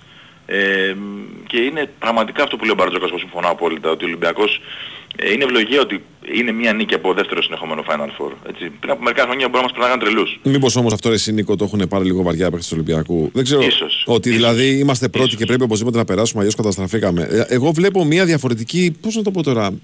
Μια, ένα, ένα σφίξιμο στο παιχνίδι του Ολυμπιακού. Συμφωνώ. Ίσως, ίσως έχουν πνιγεί μέχρι τώρα ε, στις προσδοκίες που οι ίδιοι δεκι- δημιούργησαν. Μμμ. Να το πω έτσι. Μμμ. Ε, αυτό, αυτό είναι το ξεκάθαρο που βλέπω εγώ. Αλλά αυτά τα παιχνίδια είναι πολύ διαφορετικά και το ζήσαμε και πέρσι με τη Μονακό που σε καμία περίπτωση δεν είναι Φενέρ, έτσι. Ούτε σε φανέλα, ούτε σε know-how της διοργάνωσης, σε γνώση δηλαδή. Αλλά ε, θεωρώ ότι στο πέμπτο παιχνίδι πάντα βγαίνει η ανωτερότητα. Και ο Ολυμπιακός Οκ. είναι μια ανώτερη ομάδα, έτσι, ξεκάθαρα. Ως ομάδα. Ε, σαν μονάδα, σαν budget, η Φενέρ υπερέχει. Αλλά σαν ομάδα ο Ολυμπιακός είναι καλύτερο νομίζω. Και το μπάσκετ συνήθως αποδίδει δικαιοσύνη. Μάλιστα. Ωραία. Νικόλα μου σε ευχαριστούμε πάρα πολύ. Γεια Να σου είστε Νίκο. καλά. Καλή σου μέρα. Να είστε Καλή σου καλά. μέρα. Δεν έχουμε break, έχουμε break, κύριε; Όχι, δεν έχουμε break. Οπότε πάμε να δούμε τώρα τι γίνεται στο εξωτερικό, φίλε. Έγινε ένας μικρός πανικός εχθές. Εντάξει, πρωταγωνίστησαν στο εξωτερικό τα μάτια της ουράς. Ξεκινάει το Brighton ε, Everton και είναι η εικόνα για το πρώτο ημιχρόνο είναι ε, συντριπτικά για την Everton και λέω δεν μπορεί να συνεχιστεί αυτή η εικόνα. Και τελικά το, το μάτς τελειώνει, αν δεν κάνω λάθος, με 1-5. Ε, 1-5. Ε, και ρωτάω τον Χρήστο Τερακόπουλο ποιος περίμενε χθες να μπουν 8 και 6-14 και 7-21 γκολ σε 3 μάτς. Μέσο όρο 7 γκολ. Καλημέρα σας κύριε. Τι έγινε. Καλημέρα, καλημέρα, καλά, καλά. Μπορεί, μπορούσε να γίνει. Μπορούσε Ναι. να γίνει, όχι τόσο, όχι τόσο όμως, α, ξέρεις, δεν μπορούσε να γίνει διαφορετικά η Brighton ας πούμε και να έχει κερδίσει 5-1 και όχι η Everton. Σωστό. Αλλά είναι, είναι εντυπωσιακή η νίκη. αυτή. Έτσι. Απέναντι σε μια ομάδα η οποία μόλις πριν μια εβδομάδα νίκησε τη United, μια ομάδα η οποία ε, ακόμα και χθες, μέχρι το χθεσινό, αν είχε κερδίσει τα υπολοιπόμενά της, εγώ βέβαια έλεγα πάλι ότι έχει πολύ δύσκολο πρόγραμμα, δεν έβαζε το μάτς με την Everton στα δύσκολα, αλλά έχει να παίξει τη City, έχει να παίξει την Arsenal, η Brighton δεν μπορούσε να μπει στη συζήτηση που μου λέγανε μπορεί να διεκδικήσει τετράδα ή οτιδήποτε. Αλλά η Brighton και έβδομη να βγει και να πάει στο conference είναι μια πάρα πολύ εξαιρετική σεζόν αυτή που έχει κάνει. Για την Everton πολύ μεγάλη νίκη. Εκεί πλέον στην ουρά έπεσε η Southampton με το χρησιμο Είχαμε Southampton 4-3. Μάχη μέχρι το τέλος βέβαια εκεί γιατί πήραν απέναντι τις καθυστερήσεις. Το 4-2 το κάνει 4-3. Αν είχε δύο λεπτά ακόμα δεν ξέρεις τι μπορούσε να γίνει. Ε, για την Νότια είχαμε πολύ μεγάλη νίκη. Πάρα πολύ μεγάλη νίκη. Χρειαζόταν χθες πάρα πολύ. Δηλαδή δεν, δεν είχε κανένα περιθώριο. Καθάρισε, Ε, λες τώρα μπα, όχι. Τρεις, στους τρεις πόντους. είναι. όχι, όχι, όχι, Ναι, ναι, όχι, στους όχι, πόντους. όχι. Leeds, Leicester, η, η, η, το, η σφαλιά είναι μεγάλη είναι στη Leicester. 5-3 η Fulham, Ε, μια Φούλαμ η οποία επίσης κυνηγάει τον να βγει Ευρώπη, επίσης σώθηκε όπως είχε πει ο Σίλβα θα παίξουμε μπάλα, θα παίξουμε επιθετικά, θα παίζουμε όπως παίζαμε στη Championship, ξέρεις τα ακούς το καλοκαίρι αυτά και λες εντάξει καλά μεγάλη. Κάνε μας τη χάρη, ναι. Να είναι δύσκολο το πράγμα, θα κάτσεις πίσω την μπάλα. Πουθενά δεν κάτσεις πίσω την μπάλα η Φούλαμ, φοβερό. Και έπαιξε ωραίο ποδόσφαιρο μέσα στη σεζόν και να πούμε έχετε σε ένα τέτοιο μάτς και σου διαλύει τη Λέστερ η οποία τώρα ψάχνει να βρει πώς θα βρει τους βαθμούς. Ένα σχόλιο να κάνω Χριστό μόνο. Είναι Λέστερ Λίβερπουλ το επόμενο. Ναι, έτσι. ομάδα, ομάδα που παίζει την παραμονή και έχει τέτοια κοινά στην άμυνά της, νομίζω ότι Ναι, ναι, ναι. είναι grand Ε, possible. συνήθως πέφτει. Ναι. Σωστό. Σωστό. Ναι. Σωστό. Πολύ σωστό. Θα έχουμε πάντως αν πέσει η Λέστερ, τη δεύτερη πρωταθλήτρια της εποχής Premier League των 30 τελευταίων ετών δηλαδή, που θα υποβιβάζεται με την Blackburn. Σε κανένα άλλο πρωτάθλημα. Δεν νομίζω υπάρχει τέτοιο πράγμα. Δύο πρωταθλητές της τελευταίας 30 ετίας. Μπορεί να είναι μόνο η Γερμανία. Μμμ. Μεγάλη μάχη, πολύ ωραία μάχη έγινε χθες, τελευταία αγωνιστική Championship. Όπου Ναι, ναι, τρομερή, τρομερή. έπαθα πλάκα με το Millwall Blackburn που τελικά τραβάει και Η τους Millwall δύο εκτός play-off. Τραβάει και τους δύο εκτός play-off, αλλά η Blackburn κυνήγησε τη δικιά της πιθανότητα μέχρι το τελευταίο δευτερόλεπτο, αν και ήξερε ότι στο άλλο μας κερδίζει Sunderland. Ε, οπότε δεν είχε, αλλά σου λέει εμείς θα παίξουμε και θα το κυνηγήσουμε και όπου μας βγει. Ε, μένει έξω στην, ε, στα τέρματα. Η... Αν η Millwall, αν η Millwall κέρδιζε το match θα ήταν πάνω από τη Ναι, Sunderland. έμπαινε αυτή. Θα ήταν πάνω από τη Sunderland. Έτσι. Και όμως Η Sunderland να ξέρει απ' την άλλη να ξέρει ότι κερδίζει το δικό της, αλλά δεν έχει κανένα της φτάνει. πλέον. Blackburn. Να... Και όμως, εντάξει, αυτό είναι... Συγκλονιστικό, συγκλονιστικό πόσο, φινάλε. Το πόσο ωραίο ήταν, όπως άλλωστε και στο ελληνικό πρωτάθλημα φέτος είχαμε. Μμμ. Το οι ομάδες να παίζουν για τα παιχνίδια όλα και αυτό είναι επίσης πάρα, πάρα πολύ ωραίο έτσι, γιατί στην Ελλάδα είχαμε ένα πρωτάθλημα πολλές φορές θύμιζε θέατρο του παραλόγου και ταυτόχρονα επικρατούσε η λογική. Είναι πολύ, αν το δούμε, μακροπρόθεσμα είναι μια πολύ σπουδαία χρονιά για το ελληνικό πρωτάθλημα με την έννοια του ότι πολλές φορές λέγαμε έλα μου εντάξει θα γίνει αυτό και δεν γινόταν. Ακόμα και στα play-off πόσες φορές όλοι είπανε α, αυτό το αποτέλεσμα εντάξει με το εύκολο πράγμα είναι και δεν γινόταν εύκολο. Και αυτό είναι για μένα το, το κέρδος φετινής σεζόν από το ελληνικό πρωτάθλημα. Αλλά για να γυρίσουμε σε αυτό που λες, έχει μπλέξει εκεί το πράγμα στο, στην ουρά. Ε, Η Leeds πλέον δεν έχει κανένα περιθώριο καλά καλά ούτε για ισοπαλία με την Newcastle μεθαύριο. Μμμ. Πρέπει να κερδίσει. Καλό είναι αυτό. Ε, το οποίο είναι καλό, ναι. Καλό είναι για την τετράδα λες. εσύ, Ναι, αλλά ναι, ναι, καλό. Είναι καλό για το ίδιο το πρωτάθλημα και αυτό. Ναι, ναι. Ε, η Λέστερ πρέπει μετά να πάρει βαθμούς από τη Λίβερπουλ τη Δευτέρα το βράδυ, γιατί και αυτή Δεν μπορεί να πάρει. η Leeds και η Δεν- Λέστερ αν δεν πάρουν, αν δεν πάρουν από τη Newcastle και τη Λίβερπουλ κάτι, και ο ένας και ο άλλος, νομίζω ότι είναι οι δύο που θα συνοδεύσουν τη Southampton. Μμμ. Η Everton με τον έναν, η Everton παίζει με τη City την Κυριακή, ποντάροντας στην κούραση της City από το απόψινό με την Real και πριν την Revenge της άλλης Τετάρτης, έτσι. Ε, ποντάρει. Η Everton, ξέρεις, με στο γήπεδό της, με τον κόσμο της, ξέρεις, θα δω το 1-5 θα ανεβάσει λίγο και την ψυχολογία της. Ε, ταυτόχρονα το ίδιο μας το κοιτάει τώρα η Arsenal και σου λέει για κάτσε να δούμε μήπως τυχόν κάπου στραβοπατήσει ρε παιδί μου η η City που συνήθως η City στο τέλος όταν πηγαίνει αρχίζει και κάνει αυτό το σερί με τις νίκες είναι τρομερό. Έτσι. Ε, ε, είναι πάντως μια πολύ ωραία χρονιά και για να ξαναγυρίσουμε στη Championship, ότι η Championship ε, στα play-off έχουν πάει, ε, έχουν, έχουν ανεβεί οι δύο, έτσι, η Burnley και η Sheffield United και είναι η Luton, η Middlesbrough, α, ε, η, πώς το λένε, η Sunderland που, που λέγαμε νωρίτερα και ποια είναι η τέταρτη, χωρίς το μυαλό μου τώρα. Λοιπόν, ε, έχει πάρα πολύ μεγάλο. Μπορεί να έχουμε τελικό Sunderland Middlesbrough για το, για το ποιος θα ανέβει. Κάτσε να σου πω αμέσως τώρα βαθμολογία, φίλε, γιατί Ναι, και ναι, να γιατί- πιάσεις ξαπίνεις. Και, και ναι, ε, ε, είχα Είναι σίγουρα η την- Sunderland, η Coventry. η Coventry Racing. Επίσης μεγάλη ιστορία η Coventry. Η Coventry έπεσε πριν από 20 χρόνια, το 2001. Οι 22 πάνε, έπεσε και στην τρίτη κατηγορία. Κάποια στιγμή αναγκάστηκε να πουλήσει το γήπεδό της. Ε, είχε φτιάξει ένα ολοκένουργιο γήπεδο το, το Ρίκο. Ε, αναγκάστηκε κάποια στιγμή να το πουλήσει στις τράπεζες, να το ξαναπάρει μετά πίσω. Ε, είναι, είναι μια, μια φοβερή ιστορία η Coventry αυτών των ετών και τα τελευταία δύο χρόνια, τρία, ε, ξανά βάλει τα κομμάτια της σιγά σιγά και φέτος είναι η πρώτη φορά πραγματικά που είναι ανταγωνιστική. Πάντως για δεύτερη συγχρόνια Ε, χρονιά το παίρνει το πρωτάθλημα στην Championship μια ομάδα η οποία βγαίνει από τα στερεότυπα τα αγωνιστικά της Championship και παίζει ποδόσφαιρο, Ναι, και παράγει παίζει κανονικό ποδόσφαιρο. ποδόσφαιρο. Έτσι, Η Burnley- Fulham πέρσι η και η Burnley Burnley φέτος. φέτος. 101 Burnley πόντι, μάλιστα- 87 γκολ. Ναι, και πρόσεξε σε πόσο γρήγορο χρονικό διάστημα άλλαξε αυτό το στυλ της. Δηλαδή Ναι. πήγε ο Κομπανί και η ομάδα που έπαιζε όλα τα προηγούμενα χρόνια, μέχρι και πέρσι που έπεσε, Αυτό το ποδόσφαιρο το τρέχω, σπρώχνω, πετάω την μπάλα ψηλά, παίζω πολύ με τα πλάγια.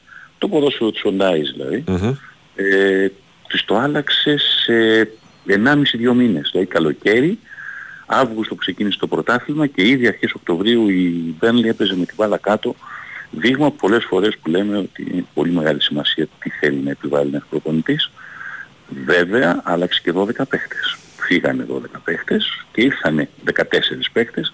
Οπότε πάλι επίσης πολύ μεγάλο credit ότι παίρνεις για να κάνεις αυτό που θέλεις. Και το ωραίο το λέμε φεύγουν 12 που παίζανε ένα άλλο στυλ και έρχονται 12 στους ε, 14, στους 14 να σου έρθουν και οι 10 να γίνουν σχεδόν βασικά στελέχη, σημαίνει έκανες τρομερή δουλειά στο, στο σκάουτι. Και ένα μπράβο στον Τσούμπα Ακπομ με 28 τεμάχια, πρώτο σκόρ στην κατηγορίας. Έτσι. Πρώτος σκόρ στην κατηγορία ο Τσούμπα. Μπράβο, μπράβο. Και, και πραγματικά εντυπωσιακά μερικά από τα γκολ του έτσι, όποιος τα έχει δει. Ε, μερικά γκολ που έχει βάλει, λες ρε εσύ τον είχαμε αυτόν στο ελληνικό πρωτάθλημα. Εντάξει, οκ. Έτσι. Ωραία. Χρήστο μου, σε ευχαριστούμε πολύ. Να είστε Έλα, καλά. Χρήστο. Καλή σου μέρα.